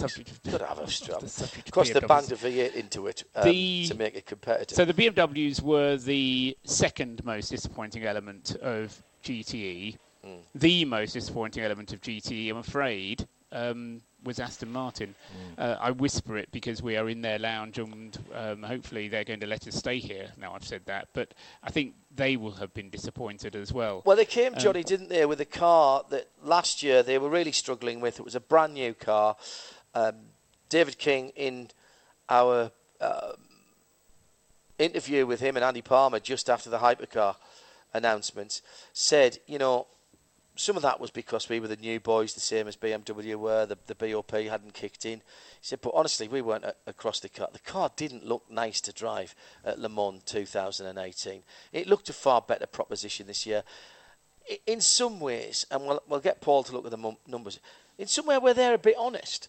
Because they went out and did what they needed to do and didn't really go very much quicker in the race than they'd done to in uh, in practice in qualifying, whereas everybody else got much, much quicker and played the BOP game. Yeah, yes, true. Um, I think I had, I had quite a lengthy conversation with John Gaw during the week about um, the the different in difference in aero as well because the air wasn't flowing across the car. Did the ACO ask them to make some changes that, to the that, aero? That is what John gave me the impression that they had done. Yes, um, and the, I At only what point? I was only drawn to this because of the balance performance sheet that is issued about weights of cars and size of fuel tanks and amount of bar of turbo and there's this column additional comments and there's only one car that has an additional comment yeah. it's the aston and this is it's this thing called aero kit b so i went so to John. So this was post this was the friday bop adjustment no it was on it was on all the sheets for le mans this year They've always, the sheets, they've, they've always known they're going to have to run Aero Kit B for yeah. Le Mans. Right. But they have they. So I said, all right. So you ran this at Spa in May, did you, to get ready for Le Mans? No, no. We were with the original Aero Kit then and it, it all seems to be focused around the front splitter of the of the big uh, Vantage AMR. In that the the inlets on the splitter have always tend uh, in the previous design pointed upwards, so the airflow is across the top of the car, stabilising it, giving it lots of drag, lots of downforce. And he said that's great for us because it's a, the, the first year of a new car, and what we want to do ideally is go um, go against the grain because we're we're fighting cars that are well established. They've been designed for a long, long time and if you get a bizarre race which all of a sudden teams it down with rain, will be really well placed here. Like like what happened in I can't remember whether it was Fuji or Shanghai, but one of those races it bucketed down and Aston won. Uh, and they were in a great position to win at Sebring as well. And they'd seen the weather coming in uh, at Sebring, which was going to affect the last 45 minutes.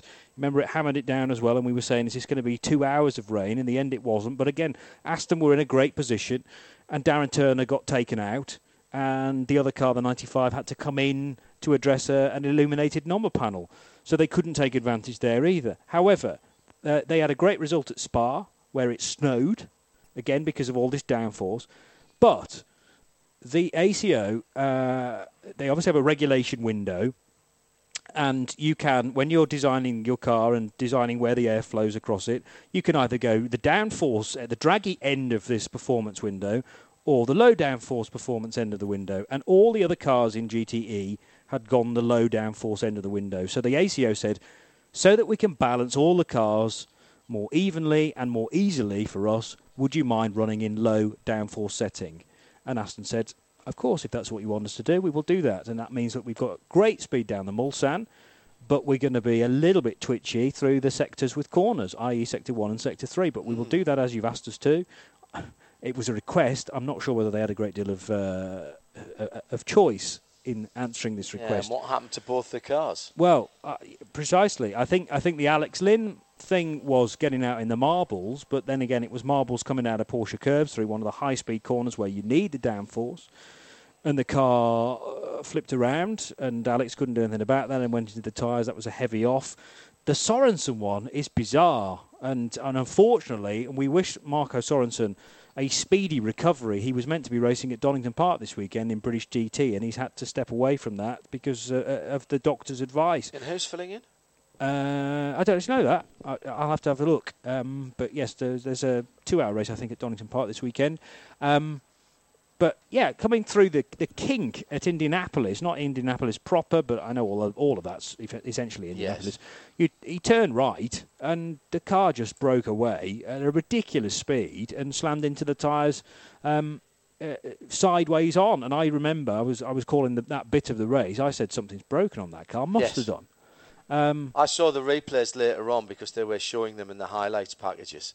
Yeah. Uh, and that would have been my guess on that because yeah. it, it went so quick and with so little warning. It was an extraordinary thing. So, uh, in order to get the straight line speed out of the Aston, they, they took lots of rear wing out of it. And if they'd left the car design at the front of the, the Vantage the same, it would have been massively imbalanced. So, um, oh, unclear at the moment who will uh, replace Sorensen. Um, or whether Beech Dean actually might withdraw. Right. They've yeah, had okay. best of the, it's um, Sorensen runs with Beech Dean, doesn't he? So that's uh, with um, oh man. Jo- Andrew, um, Howard. Andrew Howard. Andrew Howard. I, could, I had, I, have got Thomas Sorensen and say, Tim Howard in my mind. say both Michael, Michael Howard, didn't you? no, no, Thomas Sorensen and Tim Howard are both goalkeepers. I've got th- those in my head there. Thank you, Andrew Howard. Um, I, I, fortunately, he was all right, uh, and he's got an ankle injury, basically. Yeah. Um, I don't think it was a break, but well, he did hobble away from the car. And also a bit of concussion, I read. Yeah, oh, sure. Yes. Um, I'm sure. So, um, you know, and that's always something that they want to uh, monitor very carefully. But. Um, it's going to be Ross Roscon, by the way. Uh, Roscon. Yeah, Roscon will, will, replace Marco right, with okay. Andrew Howard. And they race together in the Michelin Le Mans Cup anyway, so... Uh, uh, that's the latest. Uh, well, the latest indication is that uh, Ross will sit in for a round. Um, but, but they they know each other well, and uh, they'll be just as quick, I'm sure. But to, we, to we haven't had a line from Aston Martin to say to say exactly what happened to the 95. The 97 can be explained away because he was on the dirty side of the track, but the 95 was weird because there was no other car around him. But I, I think the thing um, I, I, I, started this little bit of talking about Aston Martin because they were a disappointment. Um, they did receive that balance of performance, um, whatever the opposite of a boost is, um, kick, um, which happened on Friday before uh, before the race, the Friday and Friday evening at that. Um, yes, they but, were, uh, it was a small uh, fuel tank, and, and interestingly, that was the only car to have an altered fuel tank on the Mm. Friday thing. So you think back to the Fords, you know, it was always going to be 96 litres uh, for Ben Keating's car and 97 for the Works Fords. Anyway, Uh, so two litres taken out of the tank and But that was because the main difference was the reduced boost. reduced boost So of 0.03 bar uh, Uh, no, all. not, the, it's a ratio that uh, that number rather than a bar figure. I think. Fine, okay, yeah. Uh, anyway, a small reduction in boost, but a, as a result of the small reduction in boost, the car uses yet less fuel. So it's a kind of a consequence of that that the fuel uh, Yeah. consumption was reduced. And The weight ev- thing, though, was all all the cars in the GT class, apart from the Corvette, became five kilos lighter. Yeah. And you thought that that was because they were actually adjusting the Corvette, and that was the easier way of exactly, doing it. Exactly. But but so the thing with the Aston, um, it did get this slight um, reduction in boost, and therefore they felt they'd been hit a little bit on the balance of production, uh, the balance of performance. Remember, the car was on pole position for the Aston Martin, the '95 car. Um, but if you look at the average lap times for the Aston, it was very nearly two seconds slower per lap That than was the going to be fastest. that was going to be my question. And no way can that 0.03 on the ratio for the boost have that much of an impact. How was it compared to how it qualified and practiced? Exactly. It. I mean, it. So did it go it- slower from how it qualified and practiced? or- Yes. Yeah. It, it, it was much slower in the race than it was in, qualifi- in qualifying, but you can't really compare like with like because you only have to do one lap in qualifying On no fuel, virtually, on as well. however Yeah. much fuel you happen to have in the car. Um, so it, it, it, it's always dangerous to compare race pace with qualifying pace.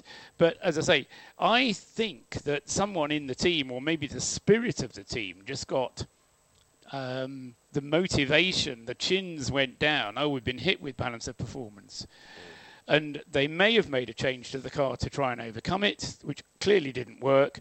But I think there was a bit of a psychological uh, factor as well. But I- I did- And I that- They like to run that car with a lot of rake in it. That means the front end of the car sits down lower than the Yeah. back end of the car. And their default situation now, if they can't get the car to do what they want, is to crank in more rake. Mm-hmm. And I wonder with the Aero Kit B that that didn't help them. Mm. And in fact, it might have hindered them. Th- There are cases known, and, and you, you never know this without looking at the data, but you can get into a si- situation where the engineers call it neg- negative downforce, um, which actually That's becomes lift. lift. yes, exactly. And what you don't want at the back end of a car is the back end going light at certain stages when you are accelerating, when you get yaw in the car. So when you get the car turning, or you get the car turning and sliding, and it can potentially coll- can can go light at the back end, and you know you would think that when you brake, everything goes forward and you get the the weight on the front end, but you, could- strange things happen to be where, depend on where the centre of pressure is in the car, and hang, hiking a lot of weight, weight into that, mm. cranking a lot of mm. rake into that rather, could have that. They will have learned. They'll go away and lick their wounds. But after the big excitement of pole position on Thursday, gentlemen, and the huge announcement of Aston Martin Racing, a British car company in a race that ultimately has been a British race since 1923, just very kindly put on for us in the middle of France by the by the French, uh, coming back to the top class, and then to just basically fade out of contention on a on a race that they had such a good chance of. Absolutely, uh, and and that's what I mean about the disappointment of it.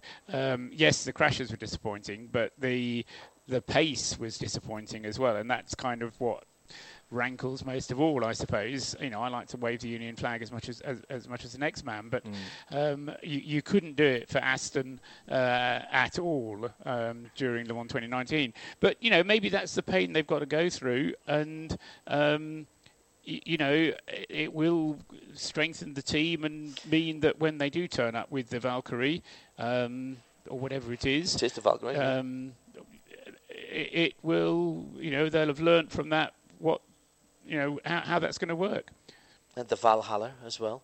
Um, that's the end of the season It is. Yes. for the WEC. Yes. And it's a great sigh of relief for a, a season that started back in, what, April, May time May. of 2018. Um, longest Formula, uh, longest WEC season that we've had. We head to this school year from now on. But before we do that, we should recognise the champions uh, of that because that so, was there was a always a possibility, Johnny, that the champions might get lost in the mix Mm. in terms of, uh, of of Le Mans and the excitement of Le Mans.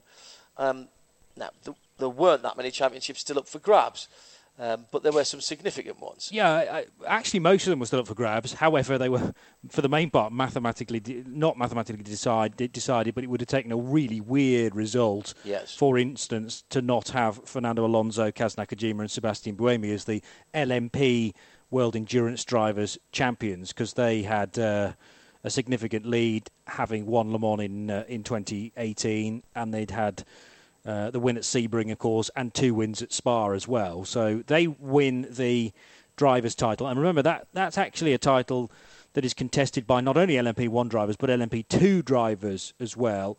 Uh, but it was a Toyota one too. So Alonso, Nakajima, Buemi ahead of Lopez, Kobayashi, and Conway uh, in LMP2, and that's a teams and a drivers fight. And because it was a win in the end for the 36 Signatech Alpine Matmut crew, and actually a dominant win, even though G Drive ran them uh, for a long, long time, really close. And you know there were, times when they were taking chunks out of one another. It was brilliant to watch. But of course, the 26 isn't a WEC entrant, so Yeah. it wasn't ever taking points away. Signatech win then from the two Jackie Chan DC racing cars, 38 finishing second, 37 uh, finishing third. So Andre Negrao, Nicolas Lapierre, and Pierre Thiriet, the LMP drivers. FIA Endurance Trophy winners after eight races. In GTE Pro, uh, this is a driver's title and technically a world championship. Yeah, it is a world championship. So yeah. Kevin Estre and Michael Christensen with a huge lead coming in because they won Le, Le Mans in 18.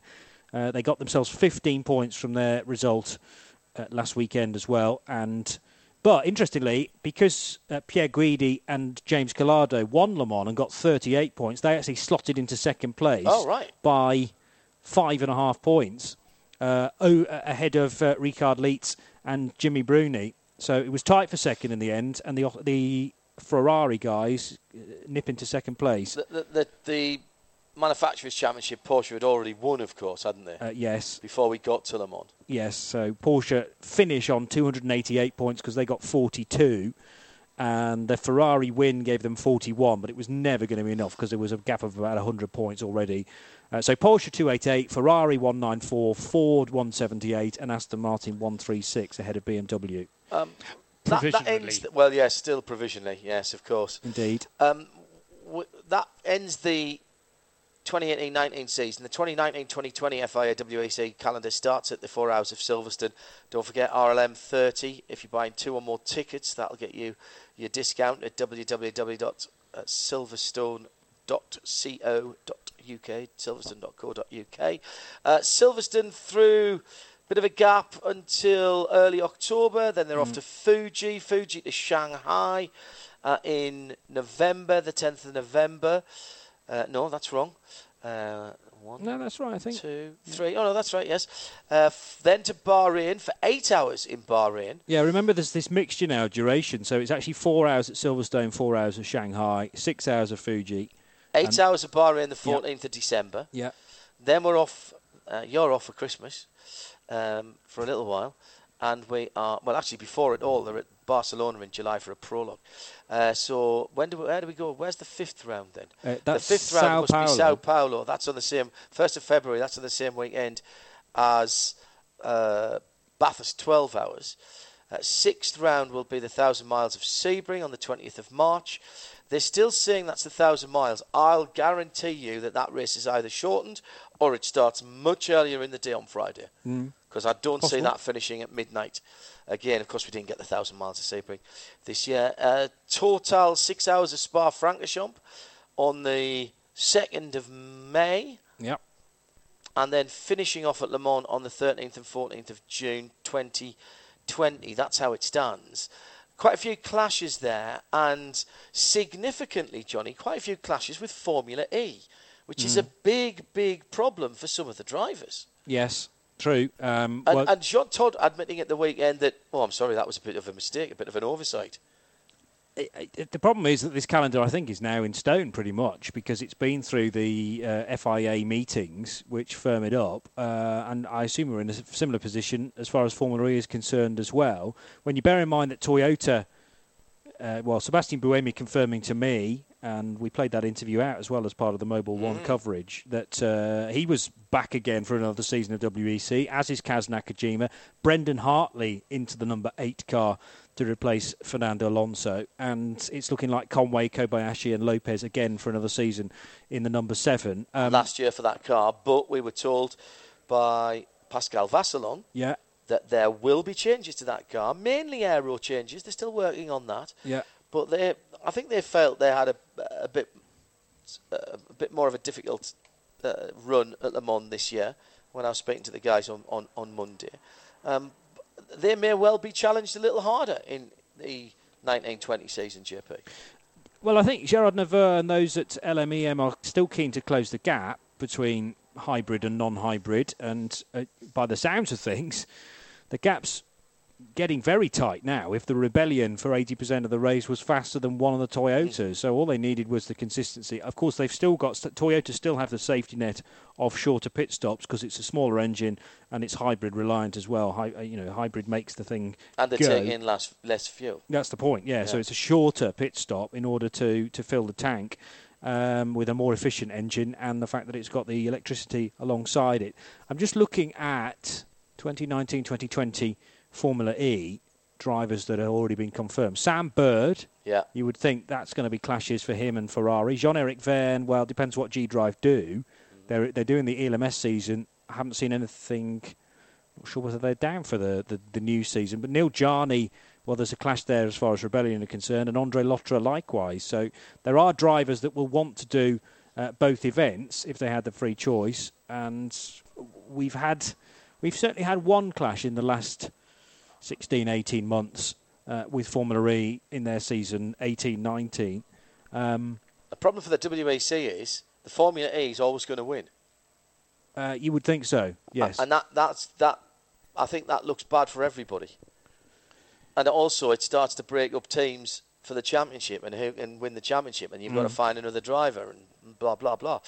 Uh, well, that's all to think about from Silverstone. Well, uh, Johnny uh, and I and Paul will be uh, going through the whole season for a review program which will come up in the next few weeks. It'll have to be turned around fairly quickly. There's a few GT drivers as well. Well, Sam Bird actually favoured WEC, but that might have been a contract thing with AF Corse. Yeah. Um, but I remember Sam Bird. I, I have a feeling he had an absolute nightmare race as well, and probably wished he'd gone to. There was a there was a race in the states. Would that have been New York or? Yes, anyway, it was double header. Yeah. Okay. Well, um, and I, I remember uh, we were making the joke at the time that he really should have uh, gone and raced Formula E instead. But then others, as you say, have had to have had to have other drivers come in to replace. So there's a decision to be made, and I'm sure it's out of the driver's hands, frankly.